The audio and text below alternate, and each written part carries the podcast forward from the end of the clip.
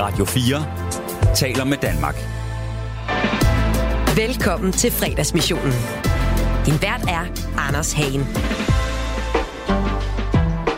Og det er svært at øh, bevare pessimismen og ædroligheden sådan en dejlig fredag eftermiddag, hvor øh, solen skinner over, over hele Danmark, og foråret sådan rigtig for alvor er landet. Øh, det her, det er jo din øh, ugenlige radiofoniske fredagsbar, fredagsmissionen, hvor vi øh, prøver at mobilisere de sidste kræfter, vi har her på fredag, fredagen, og sende dig rigtig godt afsted på weekend med et par varme og promille besmittede anekdoter og generelt også bare godt humør. Det er det, jeg står for. Og jeg tror faktisk, missionen lykkes i dag. For jeg har virkelig godt selskab i, i studiet frem til klokken, den bliver 17. Lidt senere, så skal vi kigge nærmere på krisen i Dansk Melodi Grand Prix. Og det ved jeg godt, det er jo ikke sådan så fyldt med godt humør, men den er altså helt galt. Uh, vi, i, går, vi, I går fik vi kæmpe tæsk af vores uh, skandinaviske naboer og generelt hele Europa. Hvad sker der? Vi er ikke med i Melodi finalen i morgen aften, og det skal vi øh, lidt ind på. Vi skal høre dommen fra højeste embede Ole Tøpholm lidt senere i dagens udsendelse, som er i Liverpool, var til semifinalen i går, og fortæller, hvad han synes, der skal ske, og hvorfor det er, at vi er så dårlige til Melodi Grand Prix. Lige så dårlige som Azerbaijan, San Marino og Georgien, som heller ikke er med til finalen. Men allerførst, før vi når så langt, så skal vi til dagens fredagsmarker, dagens fredagsgæst. Og for pokker, hvor har jeg set frem til at åbne mikrofonen for hende her. Hun har nemlig huseret på catwalks og også ved siden af i knap 70 år. Hun har set fashion-tendenser komme, gå og komme tilbage, måske endda flere gange. Og det har hun blandt andet gjort som en af Danmarks mest betydningsfulde modeskribenter og redaktører, blandt andet hos Berlingske, Børsen og El. Hun hader farven beige, elsker techno, og så har hun engang lukket den spanske konge med på en dansk natklub, hvor det hele endte i et sandt barslagsmål. Ja, det kan være, vi skal høre den historie lidt senere. En ægte dansk verdensdame er på besøg i fredagsmissionen og fortæller os øh, historien om, hvorfor det er så vigtigt, at man skal ture, skille sig ud, tage lidt farver på, og så apropos det, det er faktisk rigtig vigtigt, jo ældre du bliver, at tage flere farver på. De næste to timer kan jeg kun love blod, sved og fri bar. Velkommen indenfor til fredagsmissionen.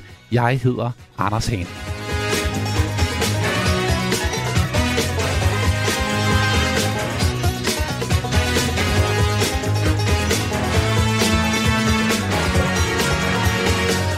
Og velkommen ind for til fredagsmissionen, Lotte, Lotte Tegner Freddy. tak skal du have. Hvordan er øh, weekendstemningen hos dig?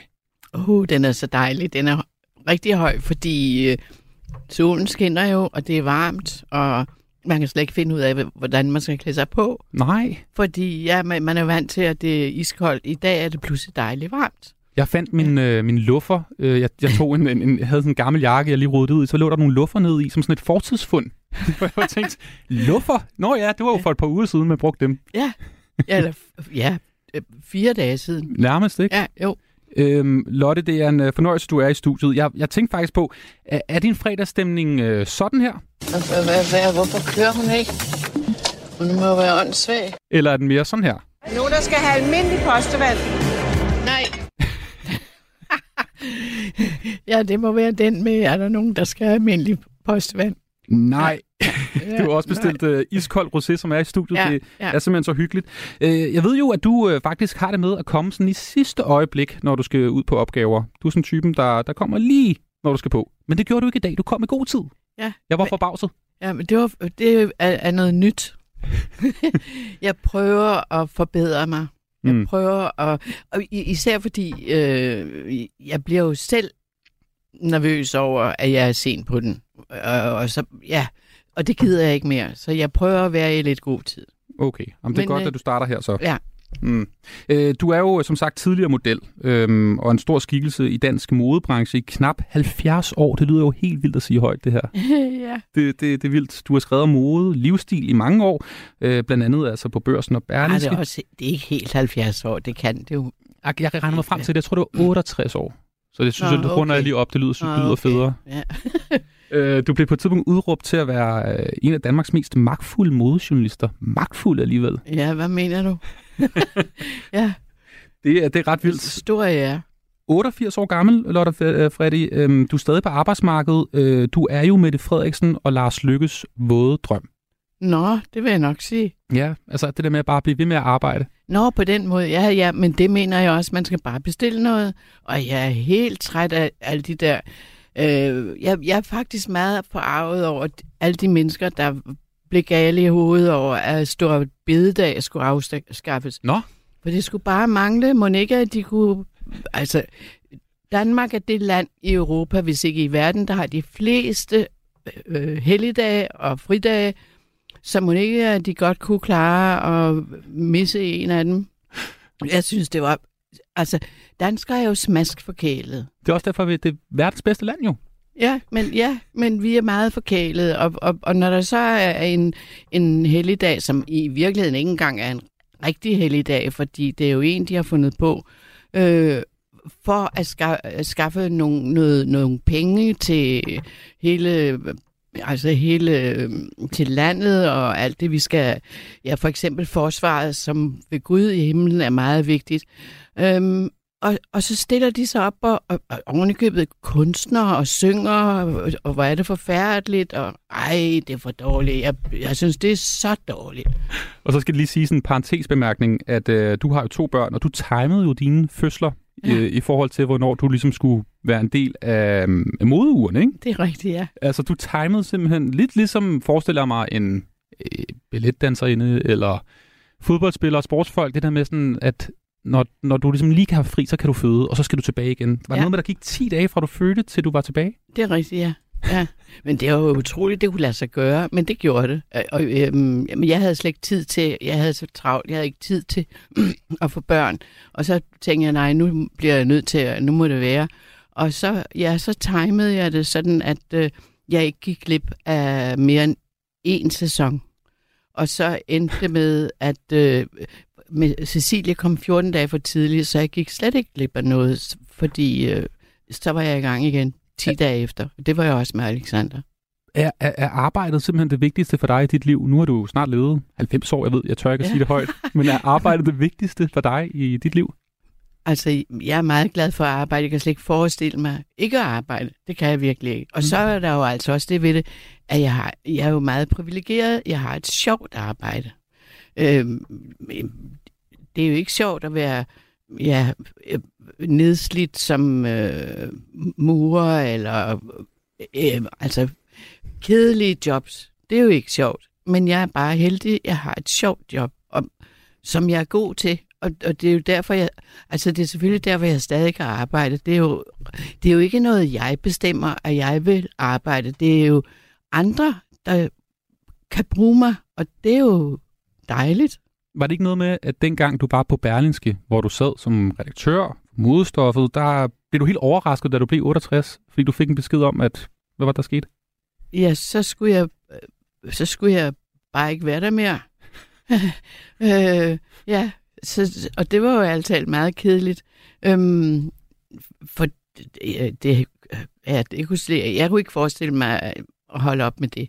Så, men min svigermor, min daværende svigermor, hun sagde, hvorfor prøver du ikke børsen? Jeg sagde, børsen? Ja, de har ikke noget modstof, prøv det. Og så, øhm, så henvendte jeg med øh, mig til Leif Bæk Faldesen, mm. og så havde vi et møde, og så øh, kom jeg og viste, hvad jeg plejede at lave, og så kom jeg med øh, Financial Times, som havde fantastisk modestof, øh, som jo er tilsvarende børsen, og sagde, at det er sådan, det skal være, og det er sådan, I skal... Ja, nå. Og de havde de jo overhovedet ikke på børsen. Øhm, og så sagde jeg, det, det, skaf, det skaffer jo også øh, annoncører, Mm. Nå, men øh, så, øh, ja, så, så øh, blev jeg, jeg, jeg, vidste, jeg vidste det jo ikke, men senere fik jeg at vide af en af mine kolleger, at han havde sagt, ja, nu har jeg ansat hende, og hvis jeg ikke havde ansat hende som journalist, så havde jeg ansat hende i salgsafdelingen, for så ja. Du var en god sælger. Ja, det Ja. var jeg. Men det er jo også fordi, jeg, jeg, jeg tror på det, jeg laver, Mm. mm. og så er det nemt at sælge det. Det, det, det er sejt. Hey, øhm, Lotte, du har jo haft øh, flere mænd igennem dit liv. Det, jeg vil bare lige sige, det bedste ved det var jo, at der, der var sådan en reception, der jeg skulle holde op. Og, øh, og så, øh, så var der, der var sådan en hel masse mennesker, og så holdt øh, øh, chefredaktøren øh, tale, Og så holdt jeg en takketale, og så til aller, og så, hvor jeg sagde, ja, hvad jeg var fuldstændig rigtigt, at jeg havde været meget, meget glad for at være på Berlingske.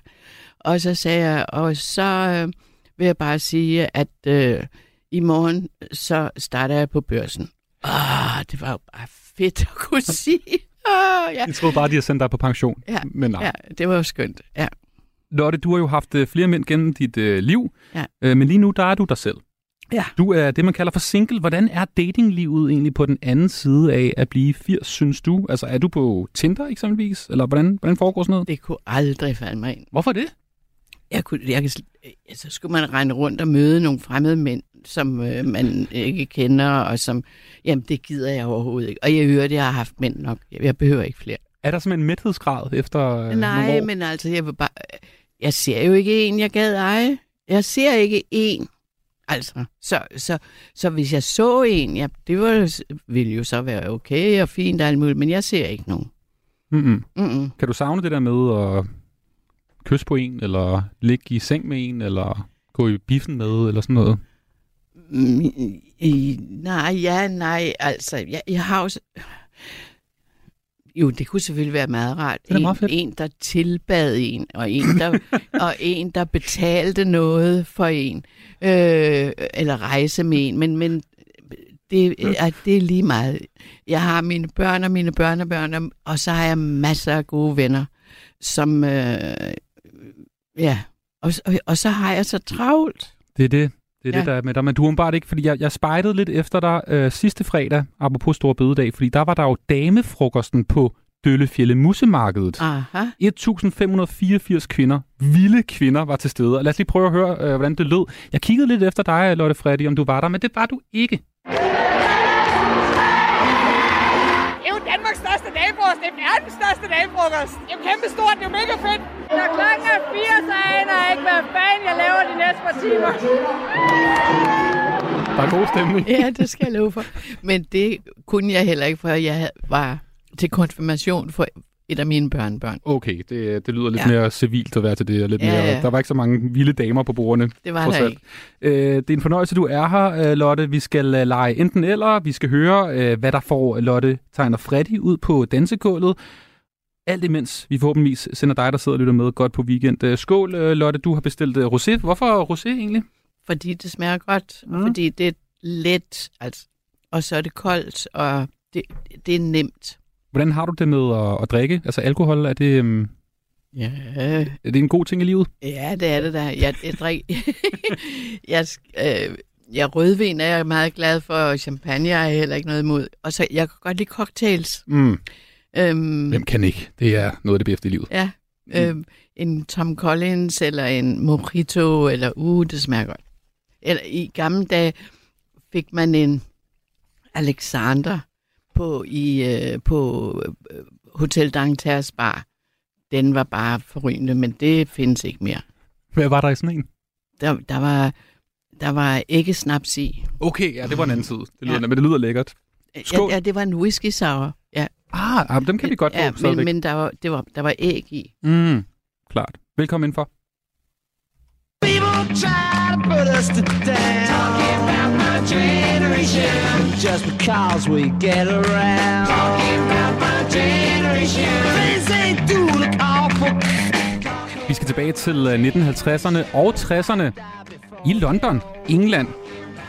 Fordi uh, Lotte Tegner Freddy, du kom jo første gang til, uh, til London som 17-årig. Kan det Ja. passe som au pair-pige? Ja, det er rigtigt. Øh, og det blev på en eller anden måde ret afgørende for resten af dit liv. Og du har jo øh, bevidnet, du har været et historisk vidne til, øh, til sådan nogle ret vilde ting, der skete, skete i popkulturen, modekulturen, generelt i vores samfund i øh, Europa og Vesten. Fordi i den her periode var det jo også der, hvor at kvinder kom ud på arbejdsmarkedet som dig. P-pillen blev opfundet, moden ændrede sig fra at være sådan noget husmorsmode til at være noget, hvor kvinderne skulle også ud på arbejdsmarkedet og til fester og den slags, ikke? Jo. Og du har stået midt i det hele. Du har både haft tøjet på og, og Ja. taget tøjet af også Ja, måske. ja, ja. Jamen, det var man jo nødt til som model, var man også nødt til at tøjet af. Det er det. Både på og af. Mm, du øh, læste på universitetet i Cambridge, og så blev du så også øh, forelsket i en øh, engelskmand, Michael, som øh, blandt andet var en af grundene til, dig, at du kom til London som næsten 18-årig i starten af 50'erne, hvor at du så pludselig blev model. Prøv lige at fortælle, hvad der sker. Hvordan bliver man model i London i 1952? Ja, øh, der var nogen, der foreslog, at jeg skulle prøve at blive model, og så tog vi op til London, og så øh, gik vi op til øh, et øh, modelbyrå, der hed Lucy Clayton. Og øh, Lucy Clayton skulle nemlig samme dag, samme aften, rettere sagt, der skulle hun øh, præsentere alle sine modeller for pressen og for, og for kunder og så spurgte hun, om jeg havde lyst til at være med til det. Uh. Og så sagde jeg, jamen det kunne jeg jo godt gøre. Hun havde sådan et bureau, hvor hun lærte dem at gå og opføre sig og alt sådan noget. Nå, men øh, så, så jeg var med til det. Havde du nogensinde tænkt på at blive model? Det var vel ikke noget, Aldrig, simpelthen aldrig. Det var vel ikke noget, man rigtig tænkte på i Danmark, da du var teenager og barn? Slet, slet, ikke. Slet Nej. ikke. Men det var, nogen, det var selvfølgelig, fordi jeg ville gerne blive i England på grund af Michael, og så var der nogen, der foreslog mig, at jeg kunne blive model. Og så var det, altså vi gik derop. Og så, hmm, så var der den der præsentation, og så fik jeg en masse tilbud. Men jeg kunne bare ikke tage imod nogen af dem, fordi øh, man måtte ikke arbejde uden arbejdstilladelse i Ah, England. Det var før EU alt det her. Ja, ja. Så, men øh, så fik, fik jeg lov til, hvis jeg kunne få en øh, student permit, Uh. så kunne jeg få lov til at komme i et modehus som model-elev. Og kan du prøve lige at fortælle, hvordan du så ud på det her tidspunkt? Du ser jo dejlig ud i dag jo. Men hvordan så du ud på det her tidspunkt? Var det noget med, at der var nogle kammerater, der kaldte dig for Venus? Eller sådan noget? Nej, det var drengene i min skole. Ja, de kaldte mig for den gyldne Venus. ja, Det er meget fedt. Det er meget fedt Hvor er navn. det pinligt. Nå, øh, hvordan har du fundet ud på det? Ja, men det, ja, det fandt jeg ud af, hørte jeg senere. Ja, jeg, jeg, jeg vidste det jo ikke. Det Var du, noget- lækker? Var, var du godt skåret? Var du lækker? Ja, det må jeg jo have været. Mm. Men, men altså, det var jo ikke noget, man tænkte over overhovedet. Slet ikke. Men jeg havde en god skikkelse. Okay. Altså, er det timeglasfiguren, der, der er moderne her? Det, jeg, var bare, jeg, havde, jeg havde bare en virkelig god skikkelse. Mm. Og, og det jo selvfølgelig også derfor, jeg kunne blive model, ikke? Øhm, ja, men øh, ja, og så, så gik jeg hen i, i England, øh, i London, på sådan et øh, øh, arbejde, arbejdsanvisnings arbejdstilsynssted, hvor der sad bunker af sorte mennesker fra Jamaica og alle øh, Commonwealth-landene, som alle sammen gerne ville arbejde i England. Og der sad jeg så og ventede sammen med dem alle sammen. Og så endte det med, at jeg fik lov til at få den der student permit. Fedt. Så jeg kunne få lov til at arbejde som elev i, i Horrocks, som tilbød mig, øh, og, og som gerne ville have mig som fast model. Og det blev jeg så til den fyrstlige sum af 5 pund om ugen. Wow. Ja. Dengang var pundet i 20, så, men altså, Det var ikke, man kunne ikke, du kunne ikke gå i byen hver aften for de penge. det, jamen, det gjorde jeg jo, for jeg var inviteret ud uh. hver aften, så jeg kunne spare op af de der 5 pund. Prøv lige at fortælle, hvordan det var at gå i, øh, i byen i London på det her tidspunkt i starten af 50'erne. Hvad, hvad, hvad, hvad, hvordan var det? Jamen, det, jeg, jeg ved ikke rigtig, hvordan det var at gå i byen. Jeg ved bare, fordi der, der, der er jo alle mulige slags gå i byen måder. Men øh, jeg var jo inviteret ud af, af alle Michaels venner og, og nogle andre. Øhm, og så gik man ud øh, på restauranter og i biografen og i teateret og, og øh, natklubber og sådan noget. Det fandtes i starten af 50'erne, natklubber.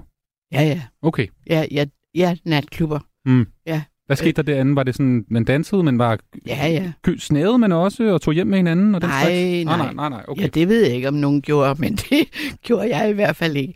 Øh, øh, men øh, dengang, altså der var jo det ved det, det var meget vigtigt, og det var meget vigtigt for Michael, øh, men det, man, man skulle være popular, man skulle være populær. Mm. Og det var, man skulle, jo, mere, jo flere man var inviteret ud af, jo bedre var det, for så var man populær. Øh, det var ikke sådan, som man reserverede sig selv til en. Det gjorde man, når man blev forlovet, men inden da, nej. Men øh, Altså, hvad, hvordan skal det forstås? Du kunne godt se flere mænd, før, man, før du blev forlovet. Var det okay dengang? Og ja, men altså se dem, ikke øh, røre gå ved dem. ud, men ikke nej. Nej, nej. Nej, nej. Men altså, hvis der var mange mænd, der in, gerne ville invitere en ud, så var det bare super. Det var sagen. Så, øh, så var man popular. Og det var, det var jo mægtig godt for en fyr have en veninde, som var popular. Og Ja. måske også var foreign, altså kom fra et andet land. Og Ja, det ved jeg ikke. Nej, og- det ved jeg ikke, om det var så øh, interessant. Det var, men det var mere det, selvfølgelig, at man skulle se ordentligt ud og sådan noget. Men jeg havde dog fornøjelsen af, at- at Michael fortalte mig, at hans bror havde været på en jagt i Skotland, hvor, hvor, hvor, hvor jeg var blevet talt om. Og så øh, havde øh, nogle fyre sagt, but you don't get anywhere with her. Nå. Det var jo altså ikke så dårligt. De ville gerne invitere mig ud, men øh, de, der, Der var lukket. der var lukket. Aha. Så, og han var selvfølgelig henrygt. Ja. Hvordan var det at stå foran kameraet og være model? Jeg ved også, det var selvfølgelig meget også i butikker, og det var mere analogt selvfølgelig på det her tidspunkt. Men hvordan var det for dig at lige pludselig skulle være model? Var, var det sjovt? Ja, det var sjovt. Ja, det, var, det var sjovt, fordi jeg var god til det. Altså, det øh, øh, viste sig, at jeg var. Øhm, vi- at altså, det har lidt at gøre med at ture, øh, at ture spille komedie, ture skabe sig, altså skabe sig på en, en ordentlig måde. Altså, det, det handler om foran et kamera at, at forandre sig og blive ved og finde på nyt og, og, og prøve at få det frem i tøjet, som, som er noget særligt ved det snit. Og, og så kommer det jo vanvittigt meget an på fotografen, om fotografen er i stand til at skabe en stemning og opbildende og jeg, Lotte har lidt øh, høfeber, det er derfor, at det er lidt... Ja, jeg har fået pollenallergi. Det er helt forfærdeligt. Jeg har Ja. aldrig haft det før. Jeg troede ikke, man kunne få det lige pludselig. Men øh, ja, nå. Men, øh, ja, men det var jo sjovt. Og det var, og, og det var sjovt, fordi... Ja, det var sjovt, fordi... Fordi, øh, fordi jeg var god til det, og mm. fordi jeg fik mange jobs, og fordi... Øh, ja, det, det er jo altid godt sjovt at lave noget, når man føler, at det mestrer man. Det, det er altid sjovere, end at være, at være rigtig dårlig til noget, og så blive ved med at gøre det. Ja. Øh, Lotte, det er jo noget med, at øh, hvis vi bare lige bliver i London her til sidst, så øh, er der et tidspunkt, hvor at, øh, nu var der jo lige coronation, altså kroning af kong Charles her i weekenden, hvor du faktisk kom meget, meget tæt på den britiske øh, kongefamilie, fordi du skulle lige pludselig øh, være sådan en form for øh, model, kan man sige, for Princess Margaret. Ah, nå ja, ja. ja som jo er Queen Elizabeths søster, ja. Som var den her meget posh og altså super smukke øh, prinsesse Ja. øh, fra England, som døde for 10-15 år siden. Det, mm, Du var stand inden for hende, fordi hun skulle have nogle bomuldskjoler med på en tur øh, med det britiske kongeskib, og så Ja. skulle du ligesom være hende, der skulle prøve tøjet. jamen, hun øh, bestilte hos Horrocks øh, 60 bomuldskjoler, til, til, hun skulle på officielt besøg i Karibien, ombord på Britannia, altså kongeskibet, og, øh, og, og, og hun øh, og jeg havde sådan samme mål, derfor blev, altså, hun var mindre end mig, så kjolerne var lidt længere på mig, og så fik jeg stoppet mm, barmen ud med øh, nogle nylonstrømper, fordi hun havde større barm, end jeg havde. Men ellers så havde vi samme mål, og derfor så alle 60 øh, kjoler, hun bestilte, de blev så syet til mig, og sådan at jeg øh, havde dem alle sammen, havde dem alle sammen på, og Og prøvede du- dem alle sammen. og du møder hende så også, hvor hun lige skal se det på, på dig, ikke? Mm, nej, hun, nej, det gør hun ikke. Hun, øh, hun kom øh, til, øh, og, øh, til et show, hvor hun så bestilte nogle Aha. også, øh, kjoler, og så, ja, og, og så, så jeg mødte hende på den måde, at jeg så hende, og hun var jo, hun var, hun var lille, hun var meget bedårende, hun havde sådan alabasterhud, og så havde hun de mest violblå øjne, og hun var meget yndig, og hun var meget kongelig. Okay. Og alle var fuldstændig I svime. i svime og flød i, i nejet ned ad gulvet. Og, ja, Gjorde du også det? Var du også svime og, og, og jamen, jeg, dukket nakken helt ned til... nej, jeg, jeg nejede selvfølgelig, som man skal. Det er klart. The Stiff Upper Lip fra øh, Princess Margaret. Øhm, lige her til sidst, hvor vi bliver i, øhm, i England, og også den her tid her, øh, der sker der jo også noget, det er så lidt senere i historien, det er så først i 60'erne, men at den her p-pille kommer på markedet jo. Ja, det, Kan du ikke lige prøve at fortælle, fordi på en eller anden måde hænger det lidt sammen også. Hvor, hvor, meget betød det, at, den, at p-pillen blev introduceret øh, i den her tid?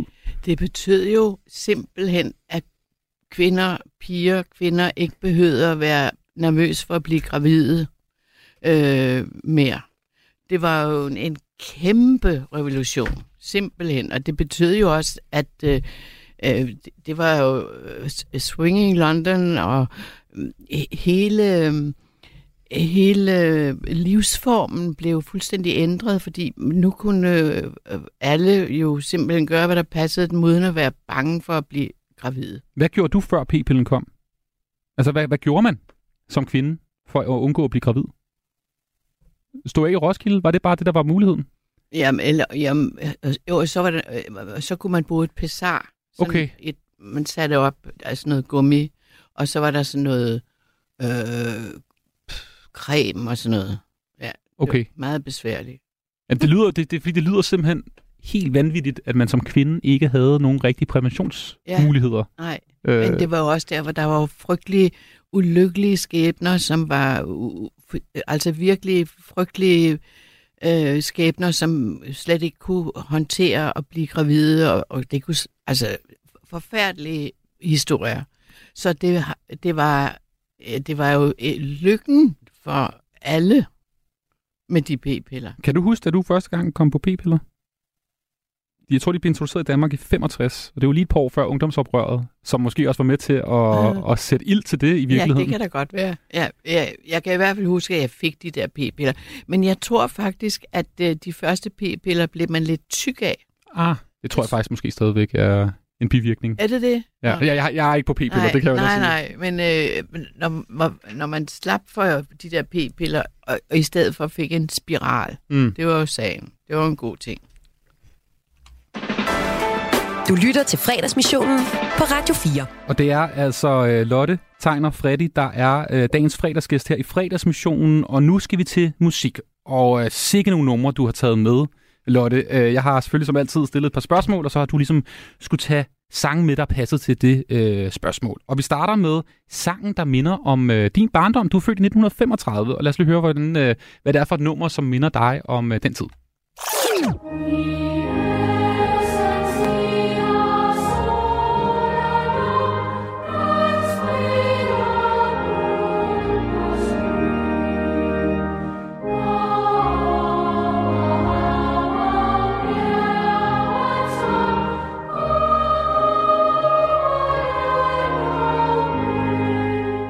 Er selvfølgelig i Østen stiger solen op. Ja. Hvorfor har du øh, valgt det nummer, Lotte? Fordi, øh, øh, øh, altså fordi, da jeg var barn, der, der sang man jo salmer, og der, og der, når man gik i skole, jeg kom i skole, da jeg var fem år, og hver morgen så samledes alle og sang morgensang. Og derfor lærte man alle de, man havde jo i øvrigt også sangtimer, men man lærte jo alle de salmer og alle de fædrelandssange, så man kan dem udenad. Øhm, og, og det er jo noget, som jeg gerne vil have, at øh, den nye kulturminister, Jakob Engel Schmidt, jeg vil gerne have, at han indfører obligatorisk morgensang Ja. i, i alle skoler. Det er, det er, det er, den, det er, når man tænker på, hvor meget fællessang har betydet under corona, øhm, det er en fantastisk god samlende ting. Og det er også den bedste og billigste måde at integrere på Mm. øh, efter min mening. Øh, så det vil jeg gerne have. Jeg skrev faktisk et brev til den forhenværende regerings øh, kulturminister og undervisningsminister om det emne, men jeg fik aldrig noget svar. Du fik ikke noget svar? Nej. Det kan være, at de ikke, har, øh, altså, de ikke modtager breve mere. Det kan jo godt det være. var, det breve? Eller var det en e-mail? Ja, det er det, jeg tænker på nu. Nej, jeg tror, det var et brev, for det synes jeg var mest høfligt. Klart. Ja, så ja, men øh, det, det er Mm.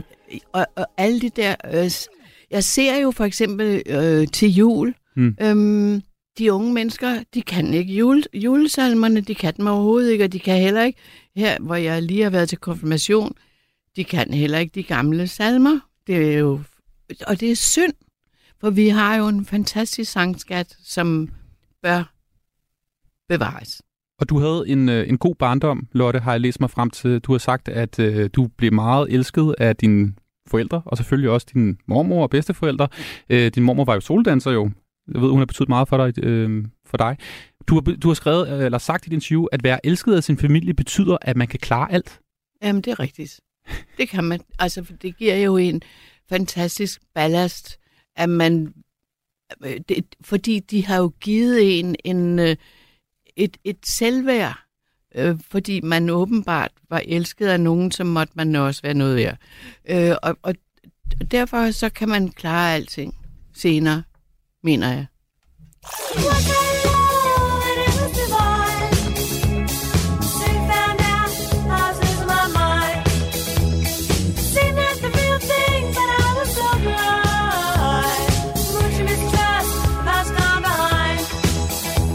Og så er det en lidt anden plade, vi smider på her. Det er selvfølgelig Blondie med Heart of Glass fra 1979.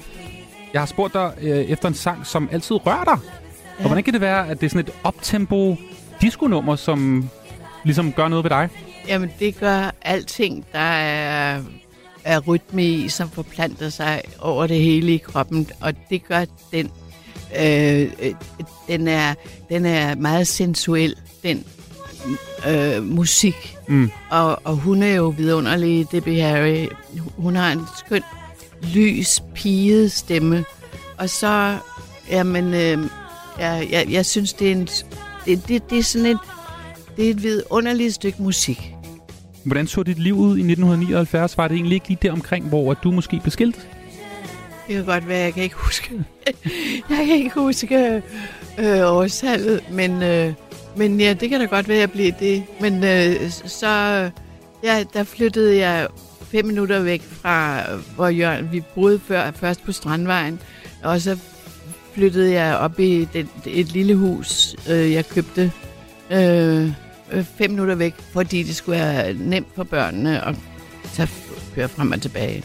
Ja. Ja. Og så, så manglede du lidt penge, men så på et tidspunkt så fik du så to jobs. Og det Ja. gjorde det hele ligesom kunne løbe rundt igen. Ja, lige præcis. Ja, det er rigtigt. Ja, ja det var... Jeg, jeg, jeg, øh, jeg købte det der hus, fordi på, på et vist tidspunkt, jeg var øh, øh, fast freelancer på Berlingske, øh, men så blev jeg øh, chefredaktøren Henning Fondsmark, han sagde, at han ville gerne fastansætte mig. Og så tænkte jeg, nå, men det er jo fint, så, så kommer jeg til at tjene flere penge. Så jeg var hos sagføren, øhm, og, og hun sagde, du, øh, dit budget kan slet ikke tillade, at du køber det hus. Det kender jeg godt. Ja. Og så sagde jeg, jamen jeg budgetterer med mirakler. Og så vidste jeg jo, at jeg ville blive fastansat, så det tænkte jeg, det ville være okay. Så skete der bare det meget kedelige ved det, at pludselig blev der ansættelsestop på Ah. Berlingske, Ja. så jeg kunne ikke blive fastansat. Så der gik jo et stykke tid, hvor jeg virkelig, virkelig, virkelig var fattig. Jeg var rigtig fattig. Men det dør man ikke af. Faktisk tror jeg, man er meget godt af at prøve det, så længe det ikke varer for længe.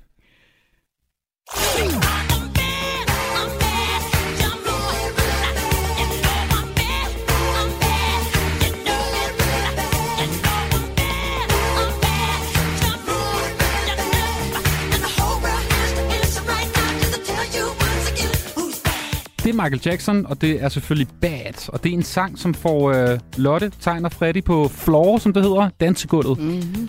Du kan godt lide at danse. Jeg elsker at danse. Hvornår har du sidst danset? Ja, det er 100 år siden. Altså, det er alt for lang tid siden.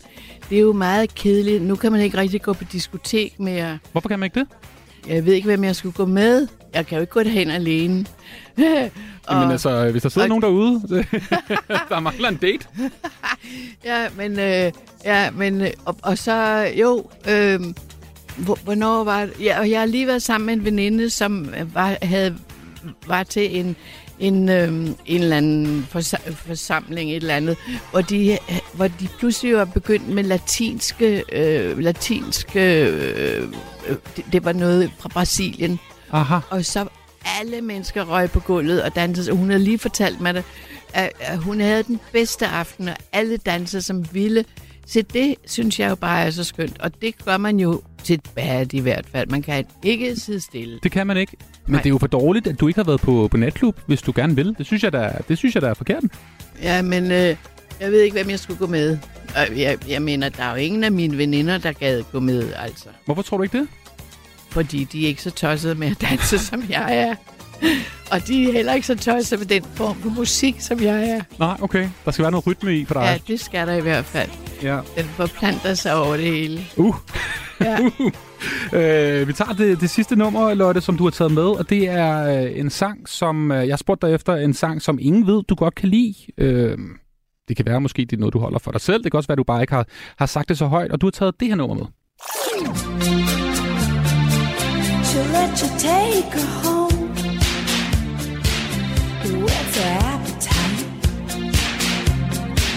She'll lay you on the throne. She got Betty Davis eyes. She'll take a tumble on you. Vi har sådan lidt samme musiksmag, Lotte. Er det rigtigt? Ej, hvor hyggeligt. Men du kan godt... Det, det er lidt det samme som øh, den første. Det er den, den, den samme sådan meget sensuelle... Ja. Øh, ja. Det må man sige. Øh, øh, den... Øh, ja. Øh, har, Heart of Glass, og den her, den har lidt den, de samme... Øh, ja, sådan bevægelser i musikken, efter Mm. min mening. Et sted, hvor man godt kan drømme sig lidt væk, måske, ikke? Jo, og, og, og, og, og det, det er sensuel musik. Det er jeg meget begejstret for. Og så er hun jo så skøn, Kim Carnes, med den lidt hæse stemme. Ja. Ja, det må man sige. Det er, Ja. øh, det, det, det, det er lummert. Det kan godt blive lidt lummert, faktisk. Ja, ja, men det er ligesom øh, det, hun øh, synger om, Bette Davis Eyes. Hun havde jo også sommerkar- so- sovekammerøjne. Ja. De der sådan lidt øh, øh, tunge øh, øjne. Hun var jo en vidunderlig skuespiller, Mm. Bette Davis. Bette Davis Eyes. Det, det var selvfølgelig Kim Carnes, og det var sangen, som ingen ved, at øh, Lotte, Tegn og Freddy holder meget af. Og det er fredagsmissionen, du lytter til. Og nu, Lotte, der skal vi faktisk kaste dig ud i noget, som jeg ikke tror, du har prøvet før. Det ved jeg ikke. Du har jo mellem andet prøvet alt i dit liv, men jeg tror ikke, du har prøvet lige præcis det her. Det er enten eller. Ja, Churchill eller Kennedy. Churchill. Du er stor Churchill-fan, ved Jeg er kæmpe Churchill-fan. Ja, citerer ham ofte. Ja. ja, det er rigtigt, ja. Ja, og ved du hvad? Apropos, det gjorde jeg netop til et interview for nylig i Berlingske, Mm. øh, hvor, hvor jeg citerede ham for at sige, øh, gode manerer letter tilværelsen for andre. Og så sagde jeg jo selvfølgelig, at det var et citat fra ham. Det blev sløjfet, Nå, fordi åbenbart ham, der redigerede det, vidste ikke, at det, han tog ikke... Og jeg var han turer ikke, altså, Han- fordi Churchill er... Nej, men han tog ikke skrive det, for han var ikke sikker på, at det var Churchill. Men, Ah. men, men, men, men når jeg siger det, så, så jeg blev rigtig gal og lavede vrøvl. Ja, Mm. fordi det er jo ikke noget, jeg har fundet på. Det, det er noget, Churchill har fundet på. Det er god gamle Winston. Ja. Hvad har været din største last gennem dit, øh, dit liv? Smøger eller alkohol? Ah, ja. Altså, smøgerne holdt jeg op med, da jeg var 40, så det må være alkohol. Hvorfor øh, stoppede du med at ryge? Fordi... Var det forbindelse med, at du fik børn egentlig? Ah, det var efter. Hmm. Det var i, i 40'erne. Ja, i, de, dengang, der var jo ingen, der tænkte, at det var forfærdeligt for børn. Man sad jo og røg lige ned i hovedet på den. og i bilen, og ja. Også da du var gravid? Og ja. Røg du, da du var gravid? Og ja. ja, selvfølgelig, selvfølgelig. Og der er ikke... det, det vidste man jo ikke. Jeg både røg og drak, da jeg var gravid. Ja. Øh, øh, øh, Rødvin og cigaretter og hele balladen. Øhm, men der er heller ikke, der er ikke noget i vejen med nogen. Ikke så vidt vi ved, i hvert fald. De har det godt. ja. Men du drikker stadig. Du kan godt lide at få en shoes. Nej, jeg kan ikke lide en juice. Jeg kan godt lide et godt glas rødvin. Det elsker jeg. Drikker du hver dag? Hver dag. Altså, jeg skal i hvert fald have rødvin til middag. Ellers mås- jeg, jeg kan lige, måske hvis, hvis det er noget let, tage noget øh, rosé i stedet for. Men jeg elsker god rødvin. Hvad har været den største heder for dig? At blive ridder af den franske æreslegion, eller årets respekt ved Danish Fashion Awards? Ah, det må jo altså helt når, når jeg skal være helt ærlig, så må det være at blive ridder af æreslegionen. Det er jo også helt vildt. Altså, det var Macron, der, eller hvad, der gav den? Øh, ja, ja, det er ham, der gav mig den, men det, øh, men det, er jo, det var jo ambassadøren her i Danmark, der overrakte mig den. Okay.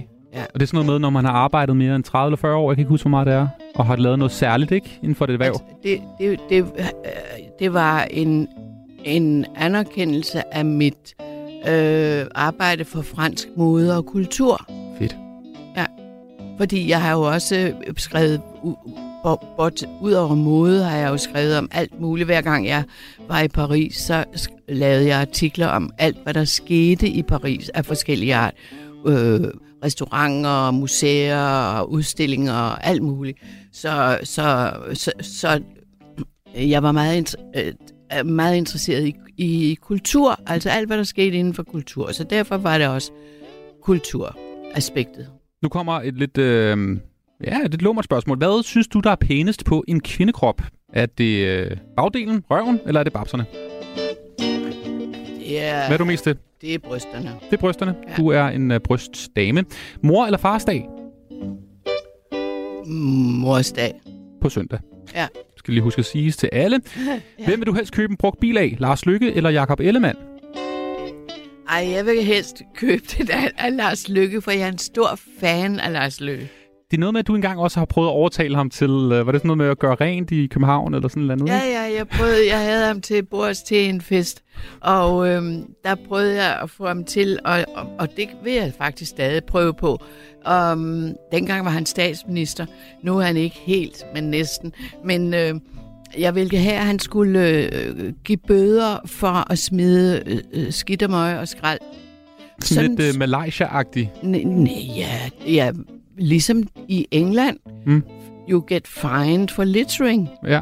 Ja, og det skulle bare mangle.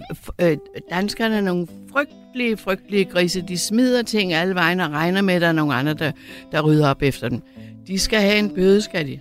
Techno eller opera? Techno. Du, du, du er pjattet med techno. Ja, det kan jeg godt lide.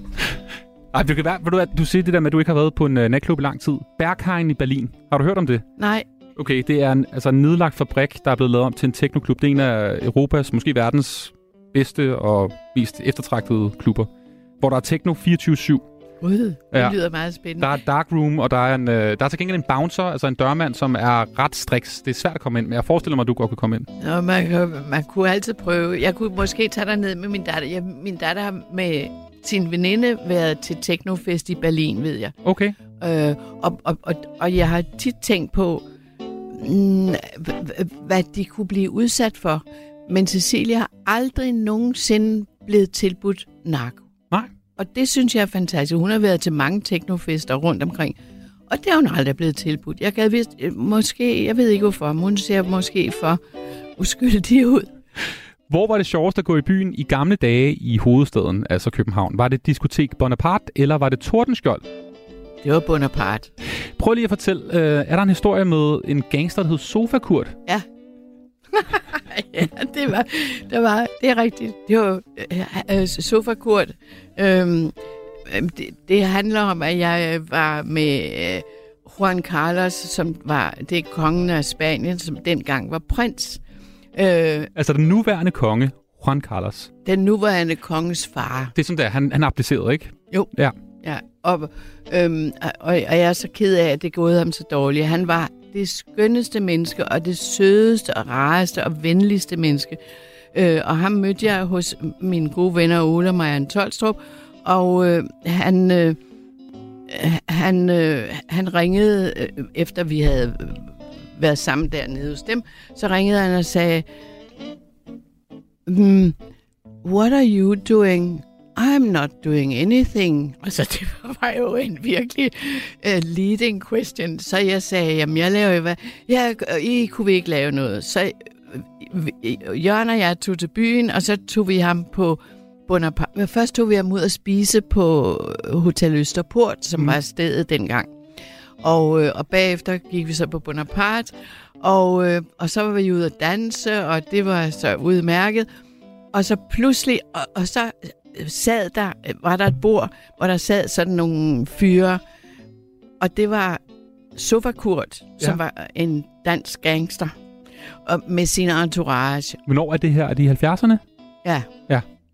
Og der, der sagde Juan Carlos, look at his pants, they're quite shiny in the back. Tænk, han lagde mærke til det. Så det var sådan nogle øh, øh, bukser, han havde på.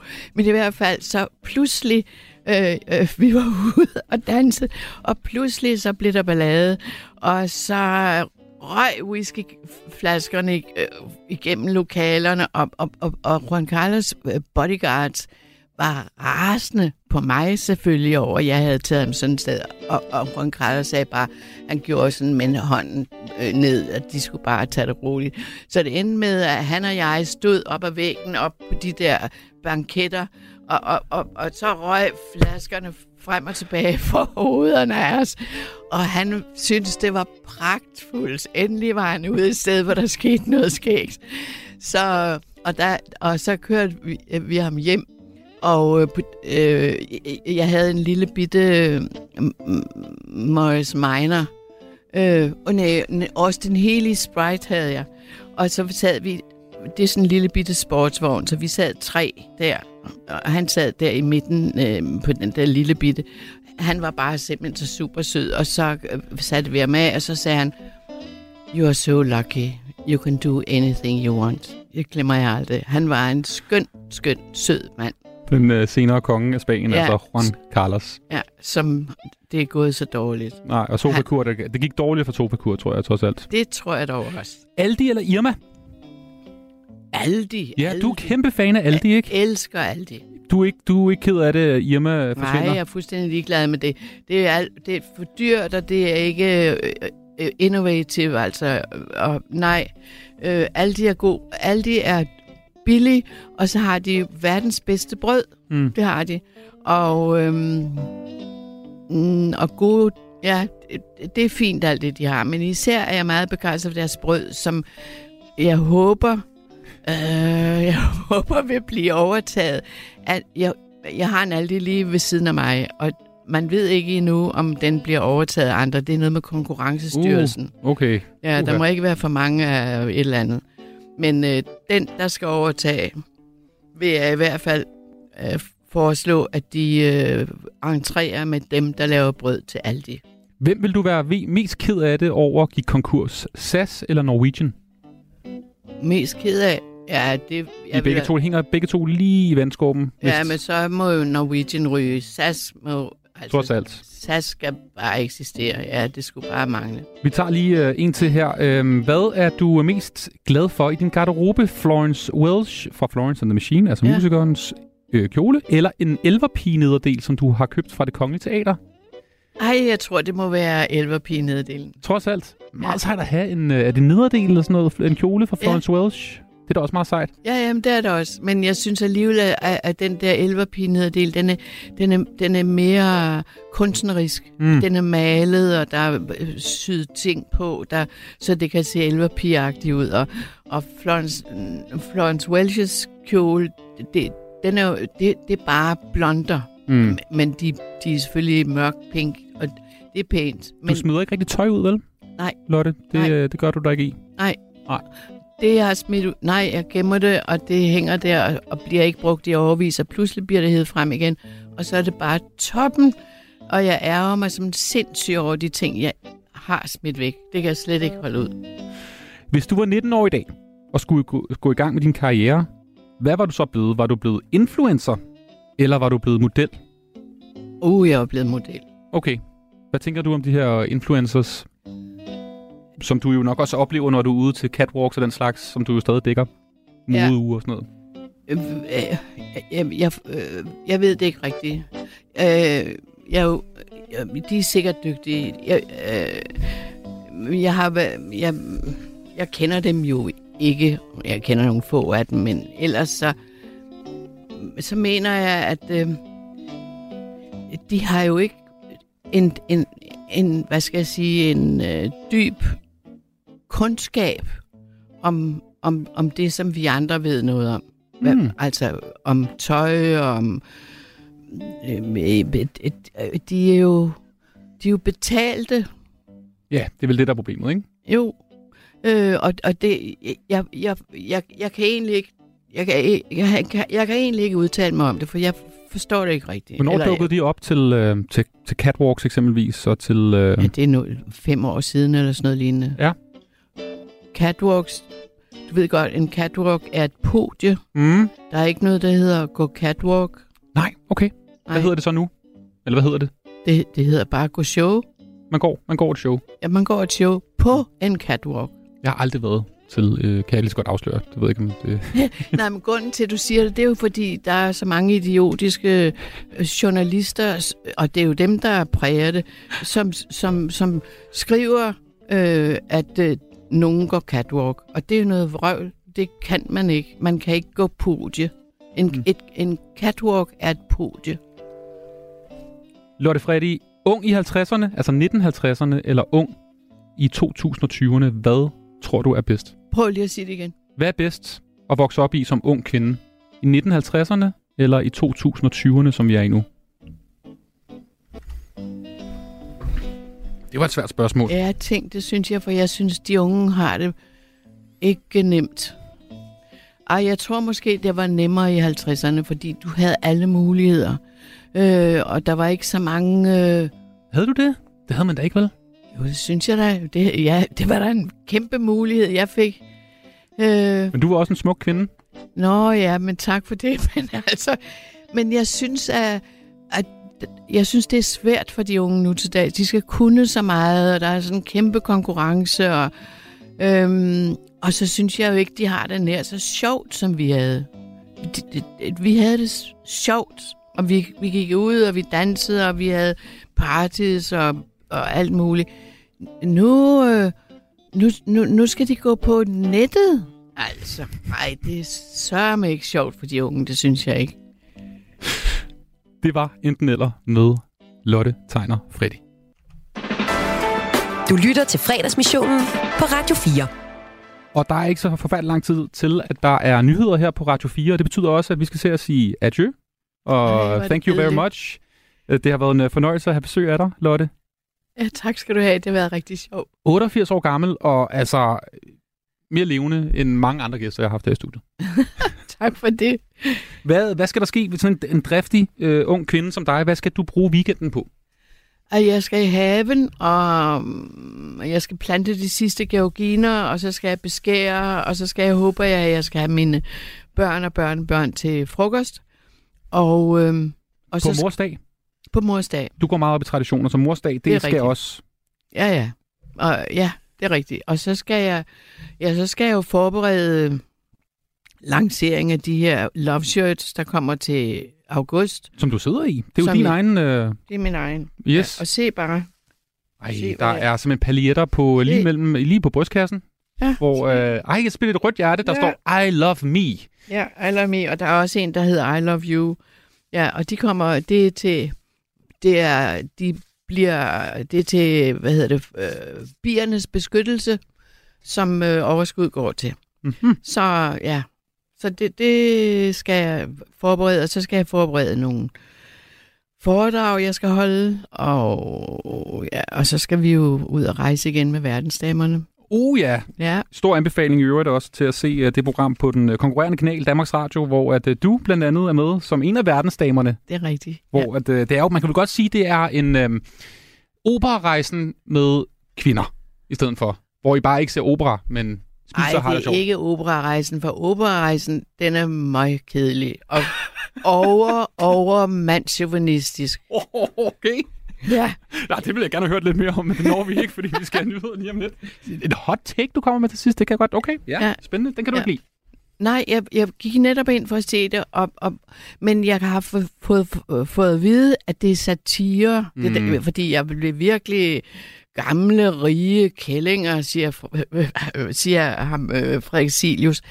Og, og, men, men det er ikke afleveret godt nok til, at jeg har forstået, at det var øh, satire. Nej, det, Nej, det, må sy- vi, det må vi ligesom tage med. Jeg synes ikke, det var sjovt. Men Det- det har været sjovt at have besøg af dig her i studiet, Ja, Lotte tak. Tegner, Fred- Freddy, og have en dejlig, dejlig weekend.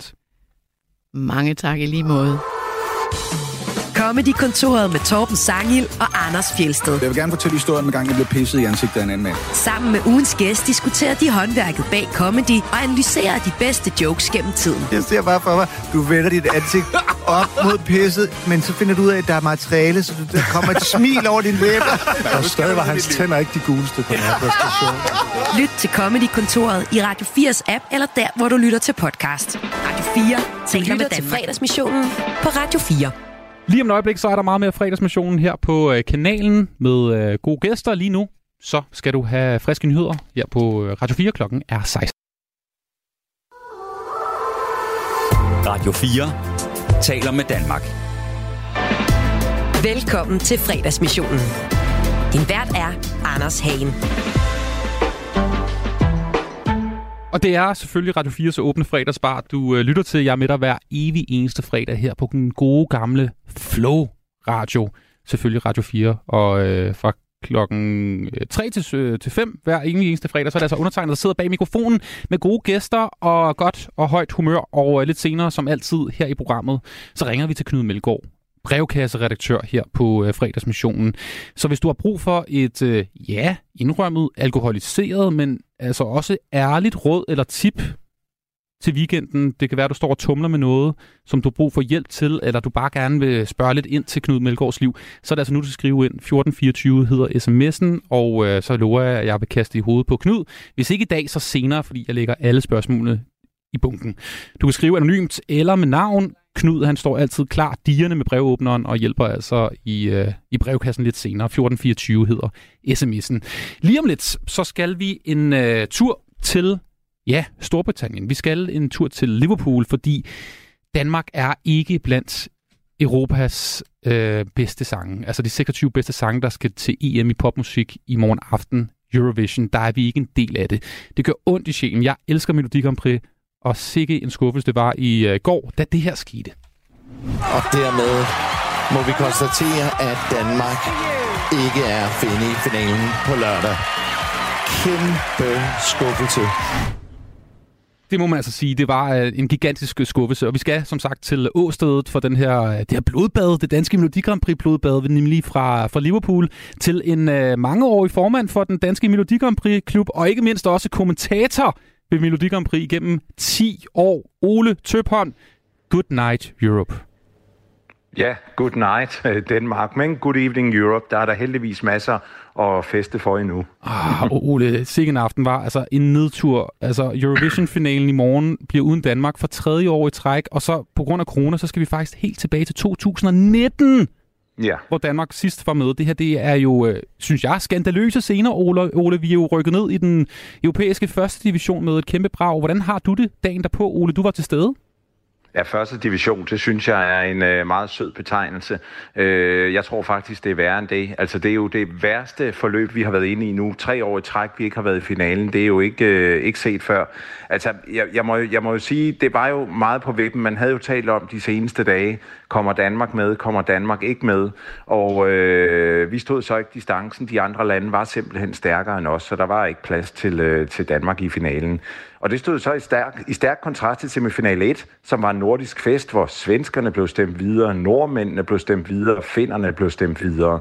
Øhm, så derfor der er det super ærgerligt, at vi øh, så er det svage led her i Norden. Og Ole, jeg har jo øh, sindssygt mange spørgsmål til dig, fordi jeg ved, du, øh, du har jo både siddet med i den danske jury, du var til stede i Liverpool og, ja. og hørte og så, da Riley optrådte som den første sang, skal det siges, i øh, sidste semifinal her. Lad os lige høre, hvordan det lød på, på tv, da Riley sang. We could go back to the start, every stone be falling apart. I'm not scared to love you, but I'm scared of breaking my heart. If we could go back to the start, every stone be falling apart. Yeah, I'm not scared to love you, but I'm scared of breaking my heart. Altså, jeg synes jo ikke, det, jeg synes jo ikke den sidder i skabet, den her, Ole. Altså, han, Nej, han, han er der- svært ved at der- ramme den, ikke? Jo, og der er jo det særlige ved Eurovision, at i modsætning til for eksempel X-Factor, som vi jo i overvis har sendt i, i Danmark, så må man ikke bruge autotuner Hmm. i, uh, i Eurovision. Uh, det er simpelthen en regel, og det er der jo ellers mange i den etablerede musikbranche, der gør brug af. Også de uh, største stjerner, der findes i, i hele verden. Men i Melodi Grand Prix Eurovision, der skal det være den rene sanglyd. Og det bliver man uh, indimellem afsløret på. Hvordan, hvordan lød det her i, i salen? Fordi på fjernsyn, der må jeg indrømme, der sad jeg sådan øh, på kanten af sofaen og tænkte, uha, uha, øh, uh, ram den nu. Og jeg synes ikke rigtigt, det lød så godt faktisk, for at være helt øh, ærlig.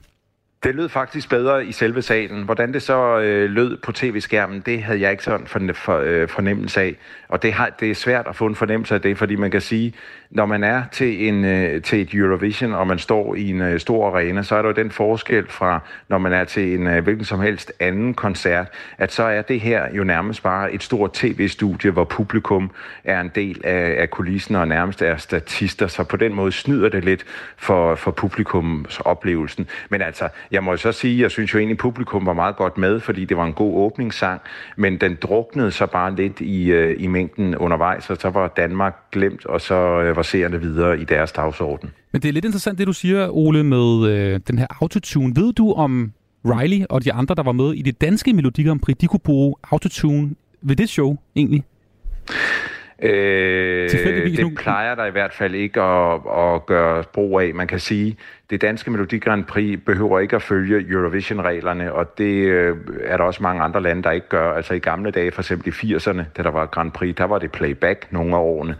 det må man jo også gerne gøre til et øh, nationalt Melodi Grand Prix. Men så ved Eurovision, der er der så nogle fælles regler, som alle alle skal, øh, skal følge. Men altså, i de seneste dage, der har jo været talt meget om, at Riley har været nervøs, og øh, det har alle deltagerne selvfølgelig været øh, mere eller mindre, og naverne sidder uden på tøjet, øh, når man skal optræde for så mange lande øh, på, øh, på, på én gang. Men altså, jeg synes, sådan som jeg så det nede på række 1, at øh, rent showmæssigt, der synes jeg, Riley fik det optimale ud af det. Altså, øh, nu var jeg jo også selv med til at vælge sangen, kan man sige. Det er det. det, er så jeg, og, jeg, og jeg synes stadigvæk, det var, det var den rigtige vinder. Så selvom vi ikke øh, gik videre i, øh, i går, så synes jeg stadigvæk, han var det bedste bud af de finalister, der var at vælge imellem i det danske Grand Prix. Og det bliver jo sådan helt gravkammeragtigt. Øh, det her det er jo ikke personligt mod Riley. Jeg tror mere bare, det er generelt mod den danske Melodi mm. Grand Prix, og hvordan sangene bliver udvalgt og ja. stemt til det store Eurovision-show. For jeg tror, lige meget om du er Eurovision-fan eller ej, så vil du gerne have, at Danmark er i den finale selvfølgelig. Så spørgsmålet er, hvad vi gør nu. Øhm, altså, vi er ude af det grand, grand final, og det har vi været nu i mange år. Og jeg har hørt, at øh, du har udtalt dig øh, for, at øh, Dansk Melodi Grand Prix har brug for strukturelle ændringer. Hvad er det for nogle ændringer, du mener, der skal gøres øh, brug af her? Jamen, fordi nu, øh, grunden til det, det er, at nu har vi været ude tre år i træk, så nu er det ikke længere bare en øh, tilfældighed, en midlertidig øh, øh, nedtur for, for Danmark. Nu, øh, nu er det altså noget mere grundlæggende, der er i vejen, og uanset koncept, så kan vi ikke komme i finalen. Fyr og flamme fik vi øh, heller ikke med. Det var jo ellers noget, der hittede rundt om i, øh, i Danmark og fik øh, folk op på dansegulvet. Det kunne vi ikke engang komme i finalen med.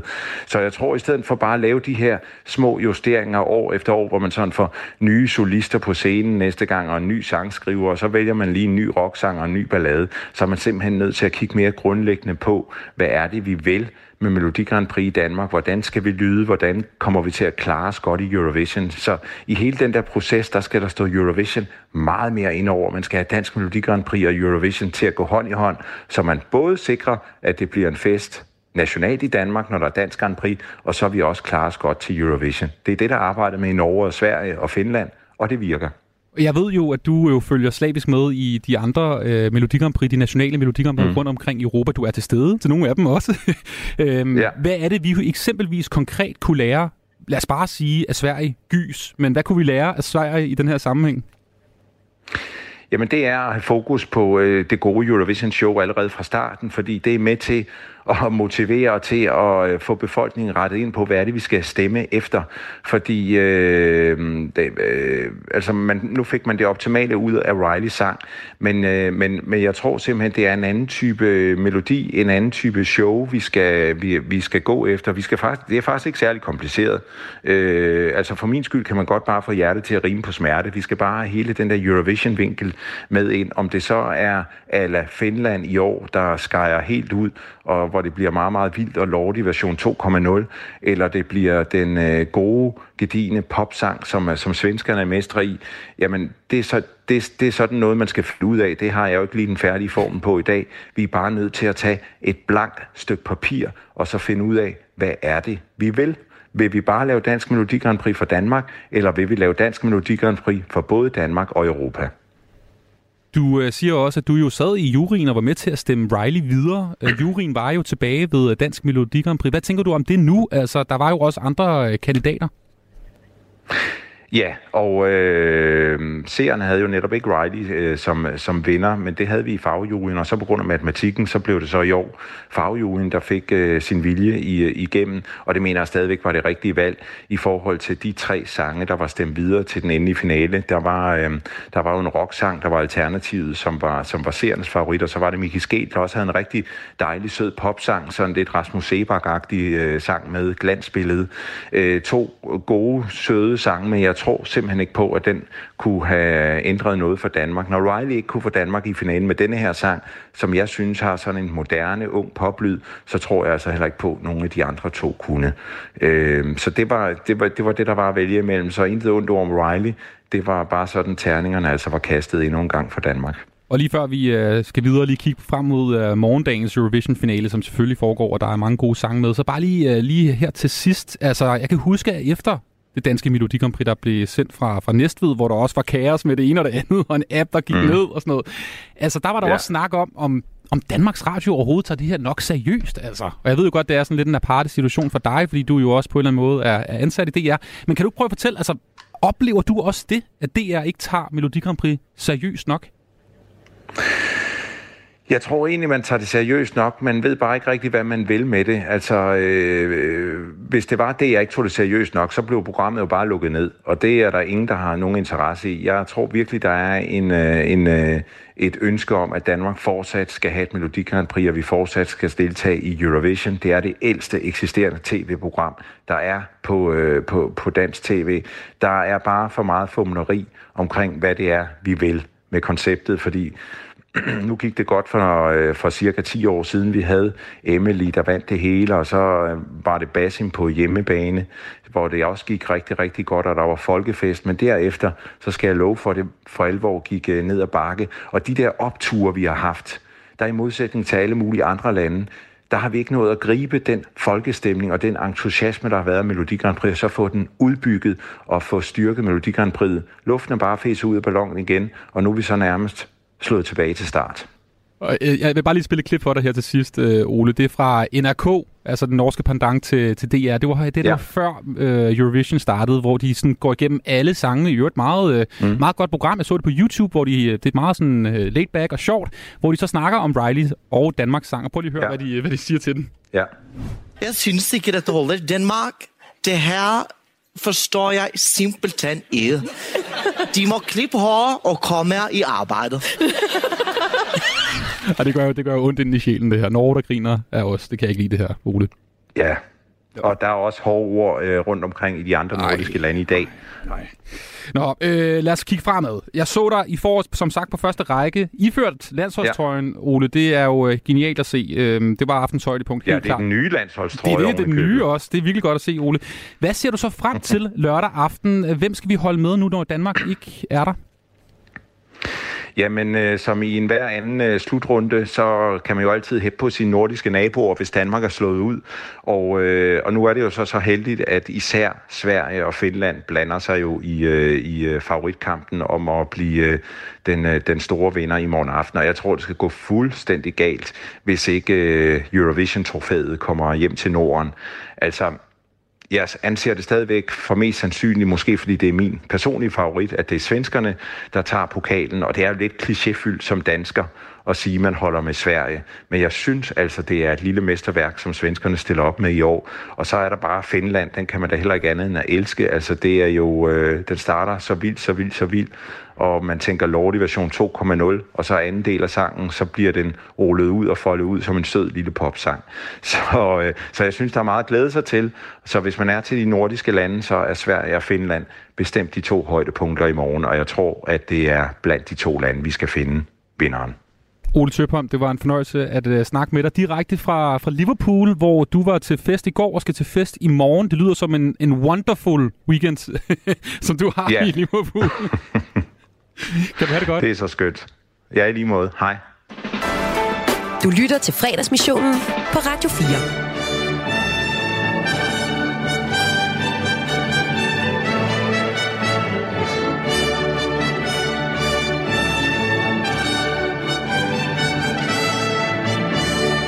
Og vi bliver lidt ved Eurovision. Jeg ved godt, at der er sikkert nogen, der tænker, at Danmark ikke er med, så skal vi ikke se det. Men nej, nej, vi elsker det her i fredagsmissionen. Det er øh, et højdepunkt i løbet af året tv-mæssigt. Og det ved jeg også, det er for dig, William Abrahamsen.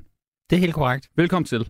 Jeg glæder mig sindssygt meget. Ja, tv-mand og øh, livsstilskommentator. Korrekt. Ja, du har blandt andet været med til at lave Melodi Grand Prix i Danmark et par gange Jeg som at tv-mand. Ja, som tv-mand. Og prøver at få det til at passe ind i danskernes øh, tv-apparater hjemme i stuerne. Uh, det lyder uh. meget gammeldags. Men øh, øh, du skal jo også til Melodi Grand Prix fest i morgen aften jo. Ja, det prøv skal lige, jeg. prøv lige at fortælle om, hvad, hvad, hvad, hvad, hvad står der i invitationen? Hvad, hvad, hvad skal man? Hvad sker der? Altså, der står mange ting i invitationen. Der er en masse små juleliver, vil jeg sige, der også skal afvikles, men det er jo i virkeligheden, at vi er 35, tror jeg, vi ender, mennesker, der mødes i et fælles øh, sådan andelsforenings øh, fælles lokal, hvor der er en, der har hyret en Jumbotron og et øh, kæmpe PA-anlæg.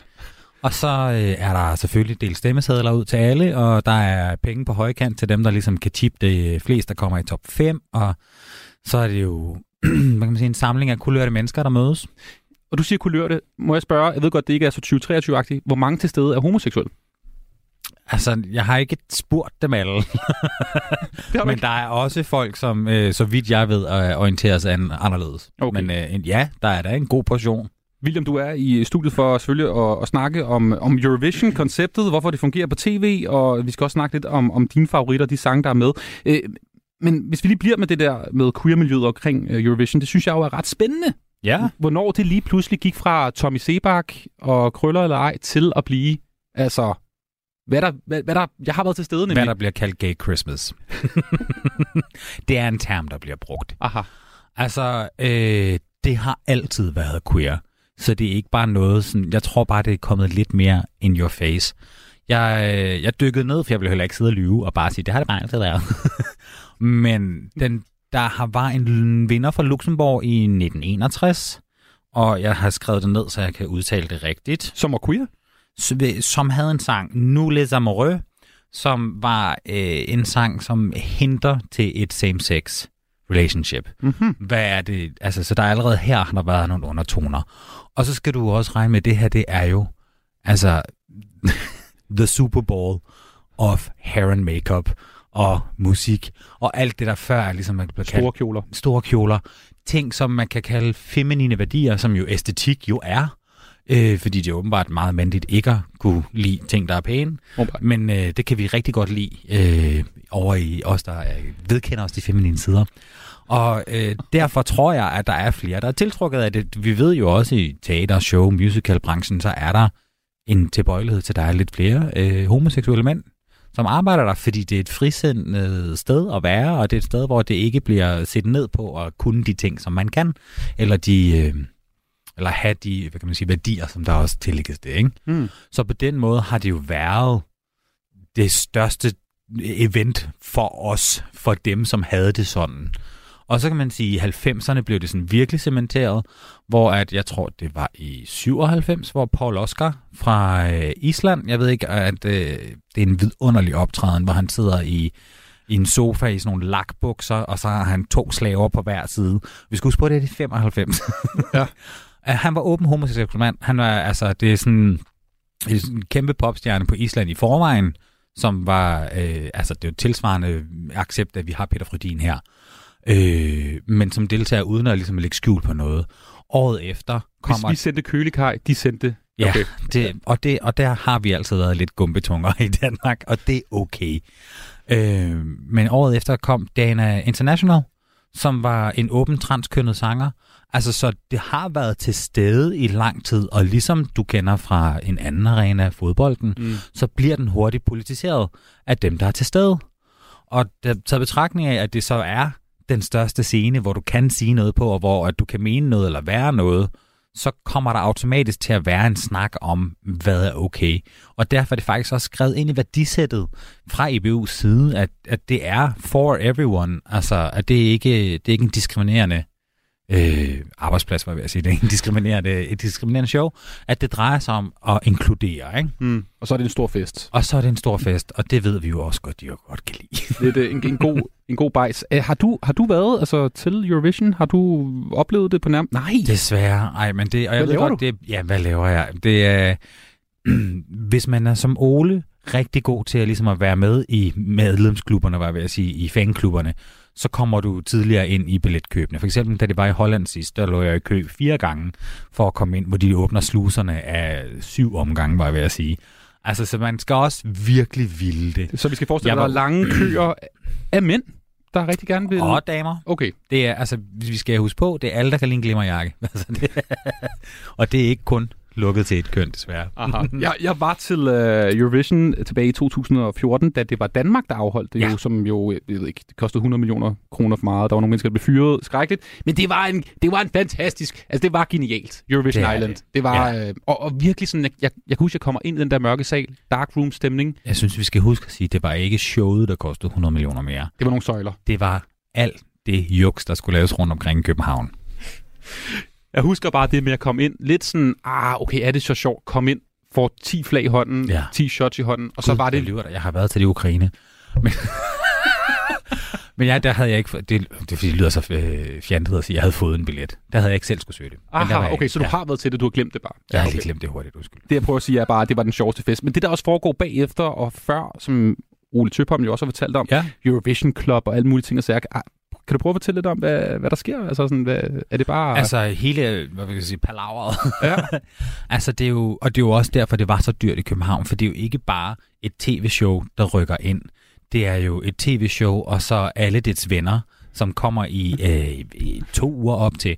Du skal jo forestille dig, at fra alle lande, så kommer der en delegation. Hvis man kigger i green roomet, ikke? Mm. så sidder der jo en kunstner, Riley sidder der med sit hår, og så sidder du og tænker, hvem er de syv andre, der også sidder der? Og i mange tilfælde er de fem andre dem, der må være på scenen ellers, men så er der en delegationsleder, vi har en i, øh, i Danmark, der hedder Molly, som er hende, der sidder helt ud til venstre, hvis man kigger på billederne fra i går. Og så er der en repræsentant for DR, og så er der også højst sandsynligt nogen, som har noget med tøjet at gøre, nogen, som har noget med afvikling at gøre, alt muligt. Ja. Og det skal du så gange med, hvad er vi efterhånden, 44 lande eller sådan noget, ikke? Noget den dur. Det, og det tager jo noget kapacitet ligesom at skulle få det til at styre. Samtidig så kommer der, afhængig af hvor stor øh, stadion er, øh, et sted imellem, hvad skal vi sige, 50-100.000 gæster kunne der jo komme til det her, fordi det er jo ikke kun showsene. Du laver også udsolgte generalprøver, Mm. og så laver du egentlig også bare udsolgte tours rundt i det her, fordi det bliver en eller anden form for lille mini-økonomi, der flytter ind, som skal cater for et folk, som har været trofaste over for det her super-event, som det er. Vi skal huske på, 180 millioner seere. Det, det er der ikke andre, der gør. Mm. Det er kun dem, der kan det her. Jeg kan godt se, at du får dollartegn i øjnene som tv-mand. Jamen ikke engang bare som tv-mand, det er jo mere sådan, du ved, som fagmand, så sidder man også og tænker, hvad er den største bil, jeg kan komme ud og køre i? Det er den bil der. Den kan ikke blive større, altså. Så det er fascinerende, det monster, der flytter ind, ikke? Og lad os lige øh, snakke om det, Eurovision som øh, tv-koncept, fordi øh, William Abrahamsen, du er jo tv-mand, du laver tv, du har været med mm. til at lave Melodi Grand Prix den snak. Hvorfor er det, at det her mærkelige Flow-tv-program på over tre timer, altså i morgen aften, det bliver jo garanteret fire timer, ikke? Fordi så er Ja, der ja, nogen, ja. et eller andet fra Azerbaijan, der skal fortælle en joke, og det tager lang tid, og Ja. der sker et eller andet, ikke? Øh, det tager fire timer, altså over midnat, før man finder ud af, hvem der vinder det her, ikke? Hvorfor fungerer det stadigvæk? Jamen, en til dels er det, når du siger stadigvæk, så er det jo fordi, det er en tradition. Mm. Altså, det er noget, som alligevel er... De fleste af os har oplevet at sidde i stuerne med vores mor og far og se det her, og på en eller anden måde, så bliver det ligesom... Så, så det skal jeg også give videre. Det er så øh, fastcementeret en tradition, at man er sådan lidt, "Nå, men hvorfor skulle jeg undvære den? Og det bliver også, og det er også noget med, hvornår det ligger på året. Der er ikke så mange andre øh, events i konkurrence med. Så det er sådan en, det er, den, det er det store pejlemærke. Plus, du har ikke andre steder, hvor at, øh, at den her form for, hvad hedder det, gejlen ud. Godt lige det. Og men hvad, hvad- skal man, altså fordi det handler jo om pyro, det handler om tøj, det handler om... Meget lange negle. Meget lang negle, det handler om, hvad har de med på scenen? Er der et rundt klaver? Er der en, en turkey, der snakker fra I- Irland eller et eller andet? Altså, det er jo det store freakshow. Mm. Uden at det skal være sådan negativt freakshow, men det er jo, der sker simpelthen så meget. Så det er jo en gave, du får en gang om året. Hvorfor vil du ikke se det? Dernæst, så er det det største samsening, vi har tilbage. Altså, er der ikke noget andet? Jo, fodbold. Ja, Champions League eller noget. til dels håndbold. Ja. Men Der er ikke noget, der samler på samme måde. Det er, hvis du går ind og kigger sådan seertalsmæssigt inden for de sidste mange år, så er øh, Melodi Grand Prix og Eurovision de programmer, der bonger op i nærheden af en million, hvor resten ligger og prøver at bamse op af. Så stadigvæk rigtig Ja. mange seere. Altså, der er ikke noget frafald, øh, som alle mulige andre. Alle 10 Der er programmer. altid.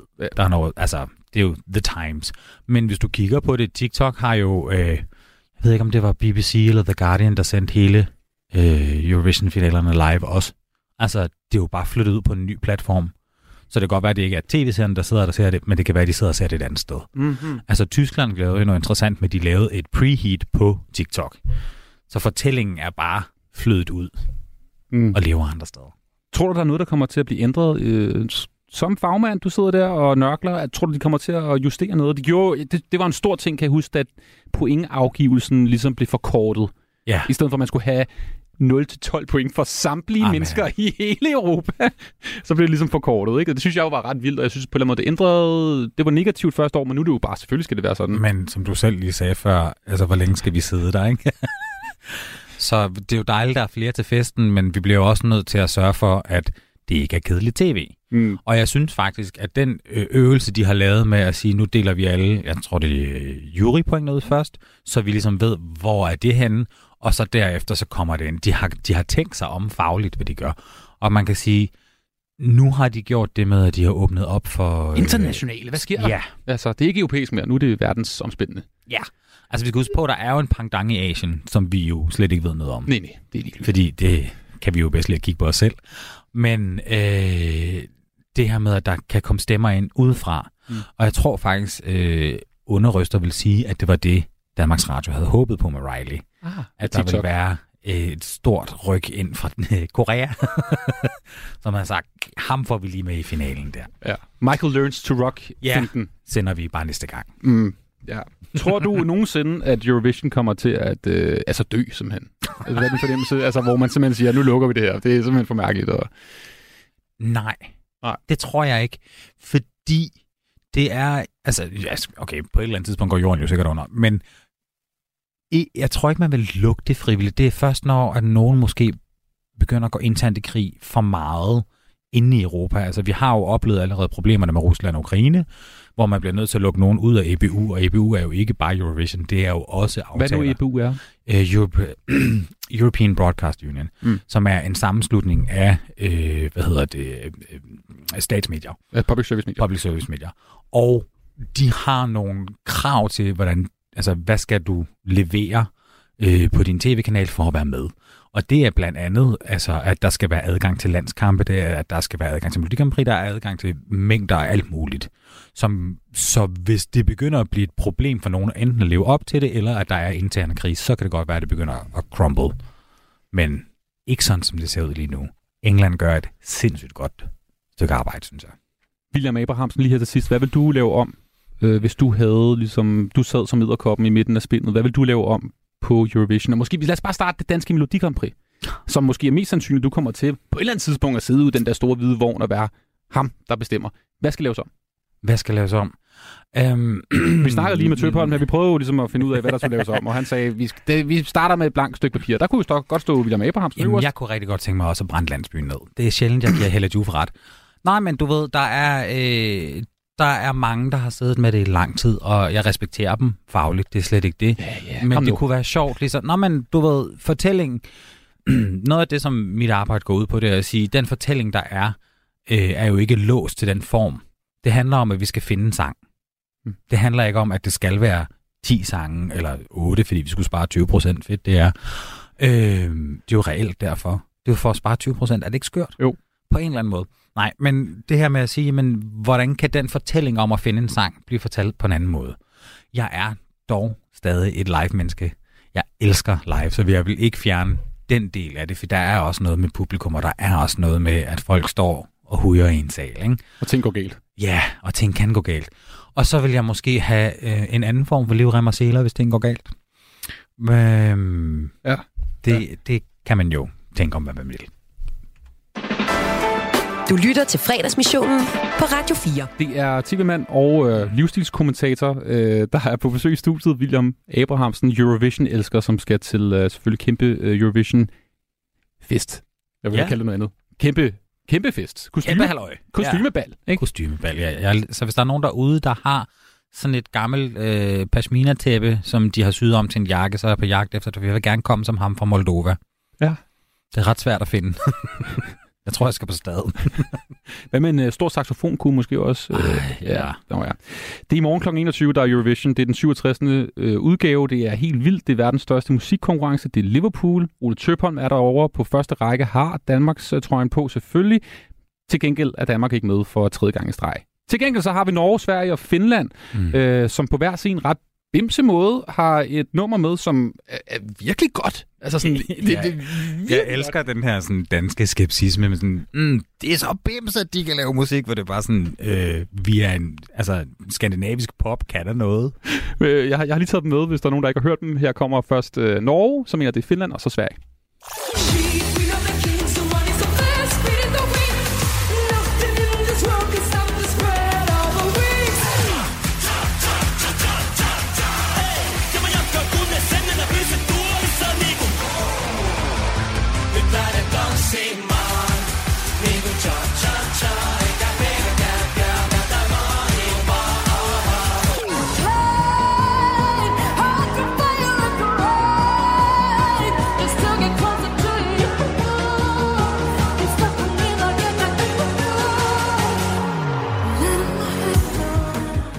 Den sidste her er altså Loreen med Tattoo, som jo er favoritten.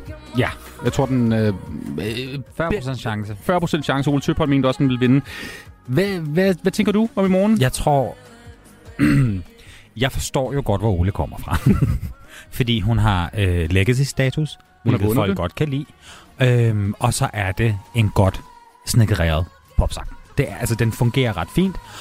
Men der er en kaosenergi hos Finland, som har 23% chance, ifølge betmakerne lige nu, som jeg tror rigtig meget på. Jeg tror 500 kroner på den. Wow, du er simpelthen bedre. Det, men jeg har det sådan, det, når jeg bliver sådan, jeg ved ikke, altså sådan en holistisk tilgang til det, hvor det sådan, hvis det kilder på en eller anden måde, hvor man sådan, det her det er weird, det bliver jeg nødt til at bare gå med. Det er en mand med sådan nogle grønne... øh, Påfærmer. Påfærmer. Og Men det er ikke sådan, andet. Og ikke andet, nej. Der sidder over på nogle kv- kvindelige Han, dansere. sidder, han starter med at sidde inde i en trækasse, og så sidder han uden på trækassen, og så ud af trækassen, så kommer der fire cha-cha-dansere, sådan en klassisk standarddansere, som han har i snor, og så laver de et move, der minder lidt om uh, Human Centipede, men PG, uh, hvor han sidder ovenpå dem og rider lidt hen ad scenen. Og det, og det fungerer faktisk. Det fungerer bare rigtig fint. Og det var faktisk en pointe, jeg havde en samtale for nylig. Det er, vi anerkender for lidt, hvad Finland har gjort for moderne Eurovision-historie. De har forstået virkelig at presse den, også i forhold til faktisk queer-rettigheder, hvor de i 2013 havde øh, et øh, same-sex kys på scenen uh. for at fejre Finlands holdning til øh, hetero, øh, hvad hedder det, homo-ægteskaber. at det var To mænd? Var det to Nej, mænd? det var to damer. Ah, okay, så... Ja. Okay. Ja, ja, Så er det okay, så kan vi gå hjem med. Altså, tattoo, Ja, ja, hallo, tattoo hallo. for hvad, 30 år siden, 20-25 år siden gjorde det. Nå, ja, ja, men de gjorde det ikke på scenen. Nej, det er rigtigt. Det er selvfølgelig rigtigt. det er selvfølgelig rigtigt. Øh, hvem er din favorit i morgen? Hvad, øhm, Jamen, altså, jeg har jo er- penge på Finland, og Ja. så elsker jeg jo Sverige, øh, men ellers så er jeg meget glad for Frankrig. Mm. Øh, jeg synes jo altid, det er problematisk. Jeg kan jo godt forstå reglen med, at man kun gider at være med, fordi at vi har bare talt af hele, så vi skal have lov. Men, men jeg synes, øh, inden for de sidste i hvert fald 5-6 år, har de været ret gode til at smide nogle bangers afsted. Mm. Øhm, og den er jeg meget glad for. Og så er jeg meget, blevet jeg meget betaget af Moldova. Og det er blandt andet fordi, at der er, det er sådan ligesom, at Lordi prikkede hul øh, på metal i Eurovision-rummet, fordi der er plads til alle. Så er der sådan på det seneste blevet sådan noget tribal trance. Nå, men det startede med Ukraine i 2000, og, hvad var det, 17? Jeg er lidt i tvivl. Øh, som lavede den der folkesang, som gik helt... øh, Gik amok. ja. Og det har ligesom sat nogle spor, som andre har tænkt, det kan vi også. Og det, det synes jeg, Moldova gør umådeligt godt. Stammetrains. Det kan være, at vi skal gøre brug af det øh, næste år, hvor Danmark forhåbentlig kommer med. William Abrahamsen, fornøjelse som altid at have besøg af dig her Tak, i måde. studiet. Øh, TV-mand og livsstilskommentator. Ha' en vidunderlig Eurovision-fest i morgen øh, aften. Prøv at se, om du kan finde det der kostyme der. Ja. Ja. Du lytter til fredagsmissionen på Radio 4. Missionen præsenterer Den mindste bakke, man er villig til at dø på, med praktikanterne Mathias og Thomas. Hej Thomas. Hej Mathias. Hvilken bakke er du villig til at dø på i dag? Jo, nu skal du høre, Mathias. øh, Den bakke, jeg dør på i dag, det er en bakke, som er fyldt med sammenkrøllede post-it notes. Sammenkrøllede post-it notes? Jeg hader post-it notes. Hvorfor det? Sindssygt meget, faktisk. Hvorfor? Jeg kan godt lide halvdelen af de post-it notes, der bliver produceret. Men den anden halvdel, den har den der åndssvage, sindssyge ting. Øh, når du skriver noget på den, det er meget, meget, meget fint. Lige så snart du piller den af, den der bunke af 4.000 post-it notes, der er oven på hinanden, så folder hele papiret sig tilbage. Så bliver det sådan en skorpionhale, hvor du så, så har du skrevet en meget vigtig note til dig selv, men det folder sig så tilbage. Så, det, så har du sådan foran dit skrivebord, så står der en hel række af bagsiden, som du kan se på dine post-it notes. Fordi at de ikke kan finde ud af at designe, jeg tror det er limen i det, design limen, sådan så det simpelthen bare kontinuerligt er glat. Det er jo ikke et glat stykke papir. Jamen, det er jo... Jamen, altså... Limen sidder kun i sådan den ene ting. jo. Jeg ved ikke, hvad det er, men det er jo så det, der gør, at den sådan trækker sig sammen. Det er jo lige før, jeg bliver nødt til at have et strygejern med, hvis jeg skal Jamen- ned og handle ind i Netto. Hvis jeg skal se, hvad det er, jeg har på min indkøbsliste, så bliver jeg nødt til at stryge min indkøbsliste, inden jeg tager afsted. Jamen, det, jamen, okay, for det første, vanvittigt at bruge post-it notes som huskeliste til indkøb. Det er jo vanvittigt at gå med noget klister i lommen. Det er sådan set en ting. Men en anden ting, er du sikker på, at det ikke er dig, der er problemet? Nej. Jamen, fordi, jo, fordi hvis det er, du, når det er, du bruger, når du hiver en post-it note af, så hiver du den jo måske af med sådan for meget kraft, så det er jo sådan set er dig, der folder den. Ikke for meget kraft til en post-it note af, det er jo ikke... Jamen, det, er- men du folder den jo, du folder den, når det er, man skal hive den af, når det er der, hvor den er fæstnet til det papir under. Så det hiver du Allerede nu bliver det jo alt for teknisk i forhold til, det er bare et fucking stykke papir, der skal kunne jo, rives jo, af, men, og så jeg, kunne men, det, er jo- sættes. men det, er, jo- Bum. det er vel dig, der folder, det er vel dig, der folder den. Nej, det er nej, dig, der laver den, den jeg der har, fold jeg, har, der. jeg har revet den af på alle mulige måder. Alle mulige underlige måder har jeg stået og revet den af. Det er jo et problem for mig. Du er god til at rive den af, eller hvad? Du har lyttet til Den mindste bakke, man er villig til at dø på. Du lytter til fredagsmissionen på Radio 4. Har en af verdens allerstørste sangere, Ed Sheeran, nakket en af sine mest populære sange fra Marvin Gaye. Ifølge arvingerne til Marvin Gayes sangskriver, som hed Ed Townsend, så mener de, at øh, Ed Sheeran har været lige lovligt inspireret af selvfølgelig singekan-sangen over dem alle. Let's Get It On, den her selvfølgelig, ikke? Da Ed Sheeran han skrev Thinking Out Loud, mener de altså. De har sagsigt ham og vil rigtig gerne have en del af overskuddet fra Thinking Out Loud, som har tjent rigtig mange gode penge til Ed Sheeran. Øh, lige pt. har uh, Thinking Out Loud, som er en af Ed Sheerans største numre, over 3,5 milliarder afspilninger på YouTube, og garanteret endnu flere på diverse streamingtjenester. Advokater fra øh, arvingerne, der sagsøger Ed Sheeran, øh, viste en video i retssagen, hvor de mener, ligesom de kunne bevise, at det er den mere eller mindre den samme sang. Hvis du lige skulle være i tvivl, hvordan er nu Thinking Out Loud lyder, så kan du, øh, så kan du lige høre den her. Darling, I will be loving you till we're 70. Ja, en rigtig øh, følsom sang. Øh, de mener simpelthen, at at Let's Get It On, som vi hørte det før, og den her, det er den samme sang. Og det gjorde de altså ud fra en video, de viste i retten, som de mente, prøv lige at høre her, hvordan han går fra Thinking Out Loud til Let's Get It On. Prøv at høre her.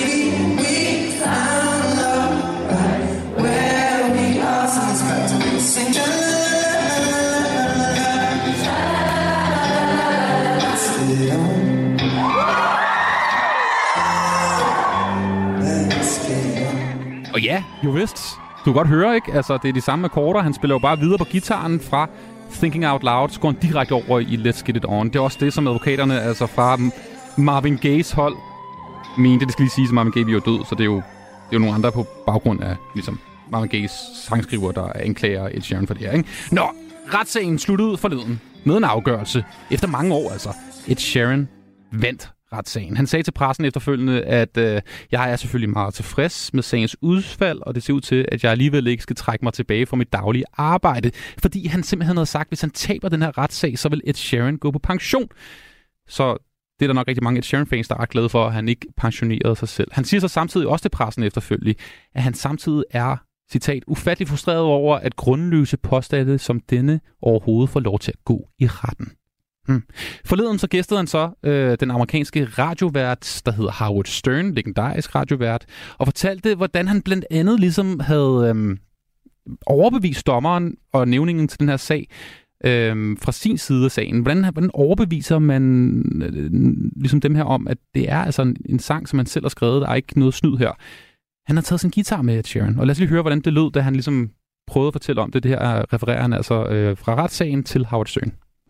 Yeah, what did you say to them? So it was um so my one is um when your legs don't work like they used to before and then there's have I told you lately that I loved you? And then um um people get ready. There's a train coming um and then uh what was the looks like we made it.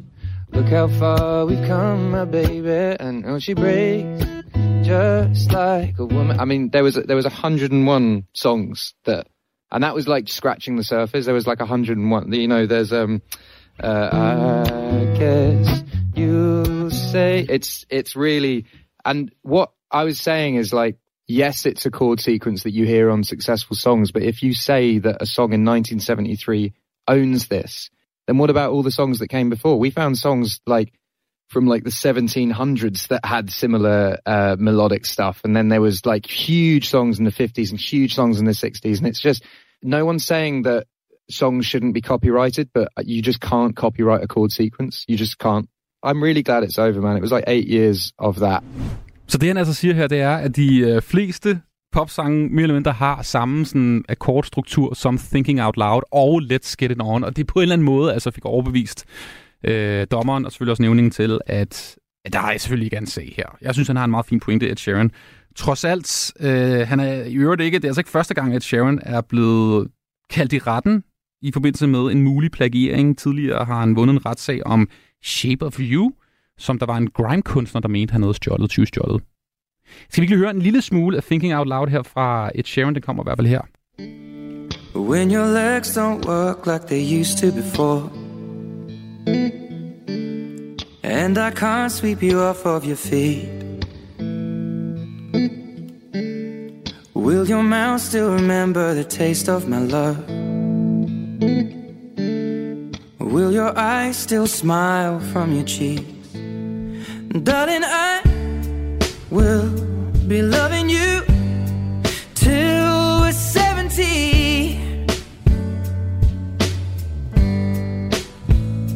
baby, my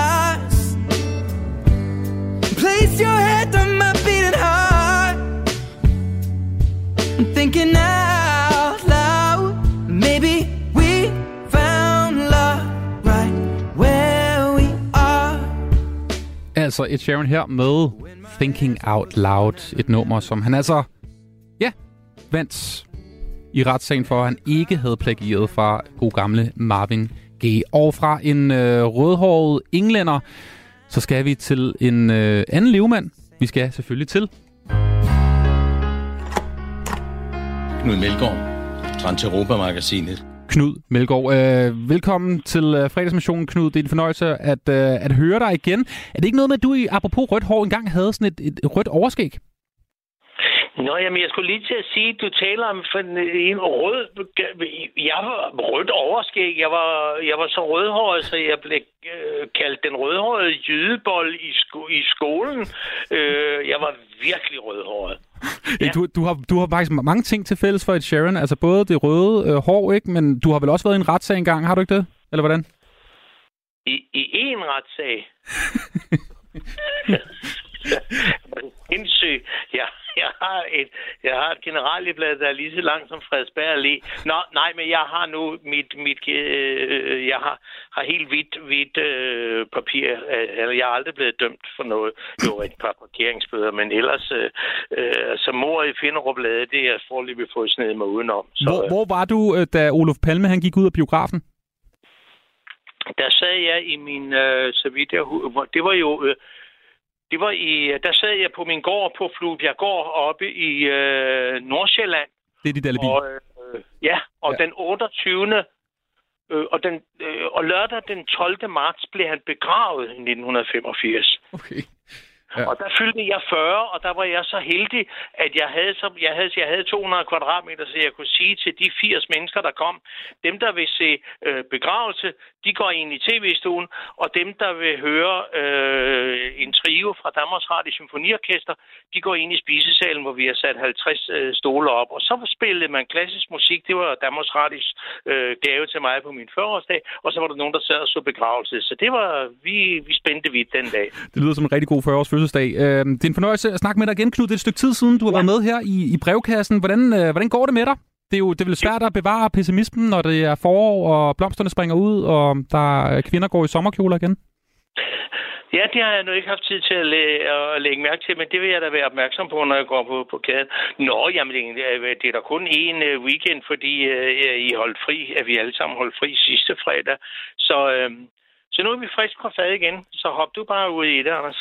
Vi starter her. Hej, Levemand Knud. Jeg hører dig i radioen hver fredag, og jeg glæder mig til at få lidt Melgaard-power i mit liv. Jeg har et spørgsmål til dig, Knud. Jeg vil rigtig gerne tage på min første solorejse, men er nervøs for at være alene og usikker på, hvor jeg i grunden skal tage hen. Hvad er dit bedste råd til at rejse alene, og hvordan finder du nye kammersugar, når du er ude at rejse? Har du selv prøvet det? Det har jeg på fornemmelsen. Og hvordan er det gået for dig? Der er mange spørgsmål her, men øh, jeg håber, du forstår spørgsmålet. Jamen, jeg forstår godt spørgsmålet. Jeg fik bare lige ikke fat i, om det var en ung mand eller en ung kvinde. Det, det, det står der faktisk ikke. Det er en anonym, men jeg går ud fra, at det er en kvinde. Har jeg lidt på fornemmelsen. Nå, nå, nå. Jamen altså, det, det er da glimrende, og, og jeg har heller, at vi, har vi en fornemmelse af, at hun er i 20'erne, 30'erne, men jeg er sådan set ligeglad, hvor gammel hun er. Øh, hun skal tage til Rom eller til Paris. Mm. Og, og du, har du rejst meget egentlig som, øh, som altså solo-rejst, som jo er meget øh, moderne og populært øh, disse dage? Det, øh, det, har, det har jeg, men det har altid været business-wise. Altså det, jeg har jo rejst mest alene i mit liv, fordi øh, jeg har arbejdet for Tjerborg-koncernen, og jeg har haft reklamebureauer, jeg har gjort dit og dat, så jeg har, har været rundt omkring i Europas byer, og det har jo været øh, mest forretning, men der har der også været noget, noget pleasure indimellem. Men jeg scorer aldrig, ligesom i aldrig nogensinde, når jeg, når jeg er ude at rejse. Det synes jeg er lidt plat og lidt, lidt øh, banalt. Altså score, altså hvad, score damer, eller hvad? Hvad, hvad, hvad tænker du på her? Eller herrer for den sags skyld. Det må man jo selv om. Det, kommer, det er jo så moderne i dag. Men, men, men øh, nej, det har jeg ikke. Hvis jeg rejser alene, så, øh, så rejser jeg alene, og, og, og så hygger jeg mig med det. Hvis jeg skal score noget, så, så foregår det, jeg var lige ved at sige, inden for hjemmes fire vægge, så foregår det i hvert fald i, i, øh, i Danmark. Så sådan er det. Men afsted til Paris eller til, øh, til Rom, uanset om du er ung eller ældre, og, og, øhm, og der er masser af muligheder, hvis du har lyst til at indlede en eller anden lille amorøs affære, så, øh, så er, er der masser af muligheder for det, både i, i Rom og Italien. Særligt italienerne er jo vokset til det der med at få stadigvæk at forføre de nordiske damer. Det er lidt svært med herrene. Det, det er det måske. Vi, vi, vi går hurtigt videre, hastigt videre til Mathias, der skriver her. Kære Knud, hvad er det vildeste og mest eksotiske dyr, du nogensinde har spist? Det tror jeg skulle. Øh, det blev serveret på Hilton, da de åbnede det øh, for mange år siden ude ved Lufthavnen. Der lavede jeg Øresundsmagasinet, og der var vi inviteret. Der spiste jeg kænguru og krokodille. What? ja, men det, det, det, det var jo et internationalt hotel, der blev lavet, og hele terrassen, en kæmpe, kæmpe, kæmpe stor terrasse, der var der dækket op fra, syv, fra de syv verdensdele, og der var Australien selvfølgelig med, og jeg var slet ikke klar over, at de havde krokodiller i Australien. Det tror jeg nu også var et eller andet øh, øh, afrikansk land, der, der var der. Men der smagte jeg krokodille, og, øh, og, og det var jeg sgu ikke så vild med. Jeg synes, det var lidt trænde. Hvorimod kænguru, det var en udmærket idé. Så næste gang, der slipper en kænguru ud af zoologisk have, så skal den ikke komme forbi mig, så æder jeg den. Du, du skyder den simpelthen, og, så, og spiser den. Hvordan serverer man sådan en, øh, en kænguru der? Hvad, hvad, hvad, hvad får man til? Øh, steg, altså med en, øh, en, øh, en bøf. Det, det hed... Øh, seng, øh, en, Danskerne havde kaldt det en hoppebøf. ja, vi er jo morsomme i det her land. Det smagte, det smagte udmærket, og der er kun, halen kan du ikke spise.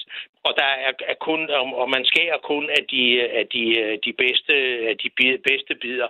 Og det er noget med overløget, fordi øh, ellers så bliver det sejt og sådan noget. Smagt udmærket, det er det vildeste, jeg har, har, har smagt. Jeg kan ikke gøre det bedre.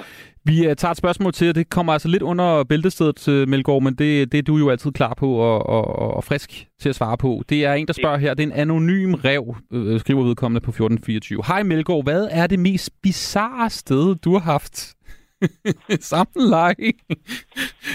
ja. Det tror jeg har været... Ja, det, altså, nu skal jeg jo til at tænke mig om. Ja, der er jo så mange. Der er så mange steder jo. Ja, jeg havde, jeg havde en kæreste engang, øh, med, en kvindelig kæreste, skal man jo sige i dag, øh, som havde en eller anden idé med, at hun synes, at det var, at det var morsomt, at man havde amorøse affærer i de der omklædningsrum, man havde i magasin og i Ilum og så videre. Og det havde jeg stor erfaring i, fordi jeg har jo lavet, øh, tre gange har jeg jo lavet sådan en, det hedder vist en mile high, øh, som foregår i toilettet på, på et fly. Du har det- knaldet et fly, simpelthen. Nå, du, du er simpelthen... Ja. Du, okay, hvad, hvordan var, hvad, kan det anbefales? Lad mig starte der. Ja, ja men, men, men man, man skal helst ikke være over 30, fordi det det er svært at gebærde sig rent øh, fysisk ude på det der lokum, og man skal sørge for, at hende, man har, har med, den ene af dem, øh, som var min fortryllende hustru øh, nummer to, hun gav lyde fra sig, og da de endelig fik banket os ud, så sagde I må lige hjælpe min kone ned på plads, fordi hun, hun, hun har det ikke så godt lige i øjeblikket. Og så smilede de og sagde, nej, det kunne vi høre. Okay, det er, det er. Ej, hvor er det godt. Knud, vi tager lige det, det aller sidste her. Øhm, det, det, er jo, det er jo faktisk et meget konkret spørgsmål. Hvor mange timer skærm vil du anbefale et barn på 10 år eksempelvis bruger eller har om dagen? Altså, det er jo meget politisk og meget, øh, kan man sige, op i tiden spørgsmål her. Hvad, hvad tænker du der? Det, det, øh, det, det ved jeg. jeg. Kunne jo finde på at sige øh, ingen, ingen tid så læse weekendavisen i stedet for. Det bliver nok svært, når de er 10 år. Mm. Øh, jeg er sådan set ligeglad med, hvor mange timer øh, børn bruger, men de skal også passe øh, boghylderne, og det er en lang industri. Et par timer eller tre må, må, må, må være max, øh, synes jeg, og det har jeg hørt fra fornuftige mennesker. Altså mellem tre og fire timer, det, det er det, børn i, i den alder bruger. Men jeg er ikke nogen øh, erfaren og, og, og pålidelig dommer i den sag, fordi øh, jeg har jo ikke børn mere i den alder, og jeg, jeg, øh, du kender min teknologiske viden, den er ganske begrænset. Jeg er ikke nået til længere til weekendavisen af Kristi Dagblad. Men du har trods alt også selv et forbrug af skærme, ved jeg. Jeg har været hjemme i din lejlighed, Knud. Du, du sidder jo også foran en skærm selv, ikke? Jeg sidder, jeg sidder, jo, jeg sidder jo og arbejder. Altså, jeg, lever, altså, jeg, jeg, jeg skriver jo på, på min skærm, og jeg sidder jo 6, 7, 8 timer i, i døgnet og, og, og, og, og, og gør ting og sager. Men det der med børn, vi skal passe på, det kommer til at, det, det kommer til at ramme os inden for ganske få år. For får vi nogle ge- gevaldige øh, øh, problemer med vores børn, fordi de, de ikke kan læse mere. De er, de er vant til, hver gang de får stillet et spørgsmål, så spørger de øh, en eller anden øh, teknologisk øh, ting af en eller anden art. Det skal vi lade være med. Således øh, opmuntret på vej på weekend, som jeg ikke ved, hvad byder på øh, for hos dig, Knud. Hvad, hvad skal der ske? Hvad skal du lave i aften og i morgen? Jeg, jeg, skal, øh, jeg skal arbejde, og så skal jeg øh, formentlig op og se øh, øh, Susannes øh, nye øh, udstilling op på øh, Galeri Grote, hvor man har en udstilling i øjeblikket om kvinder, der maler kvinder. Okay. Så. Det var lige noget for dig. Ja, sådan er det. Knud Melgaard, en fornøjelse. Tak for de mange gode svar. God weekend. Og i lige måde, Anders og lytterne. Hej. Knud Melgaard, Transeuropa-magasinet.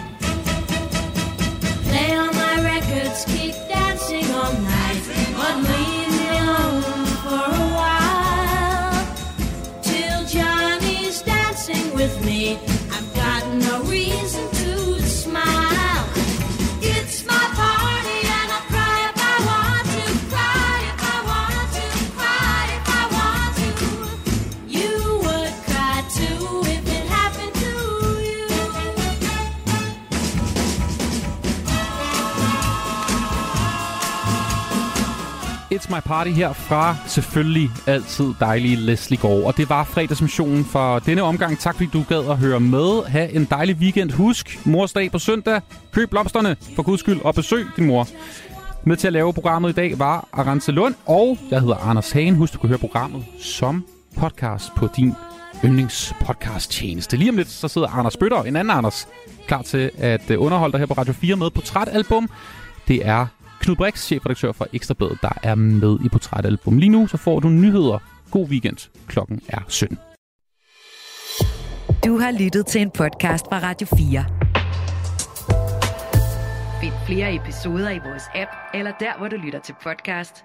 Radio 4 taler med Danmark.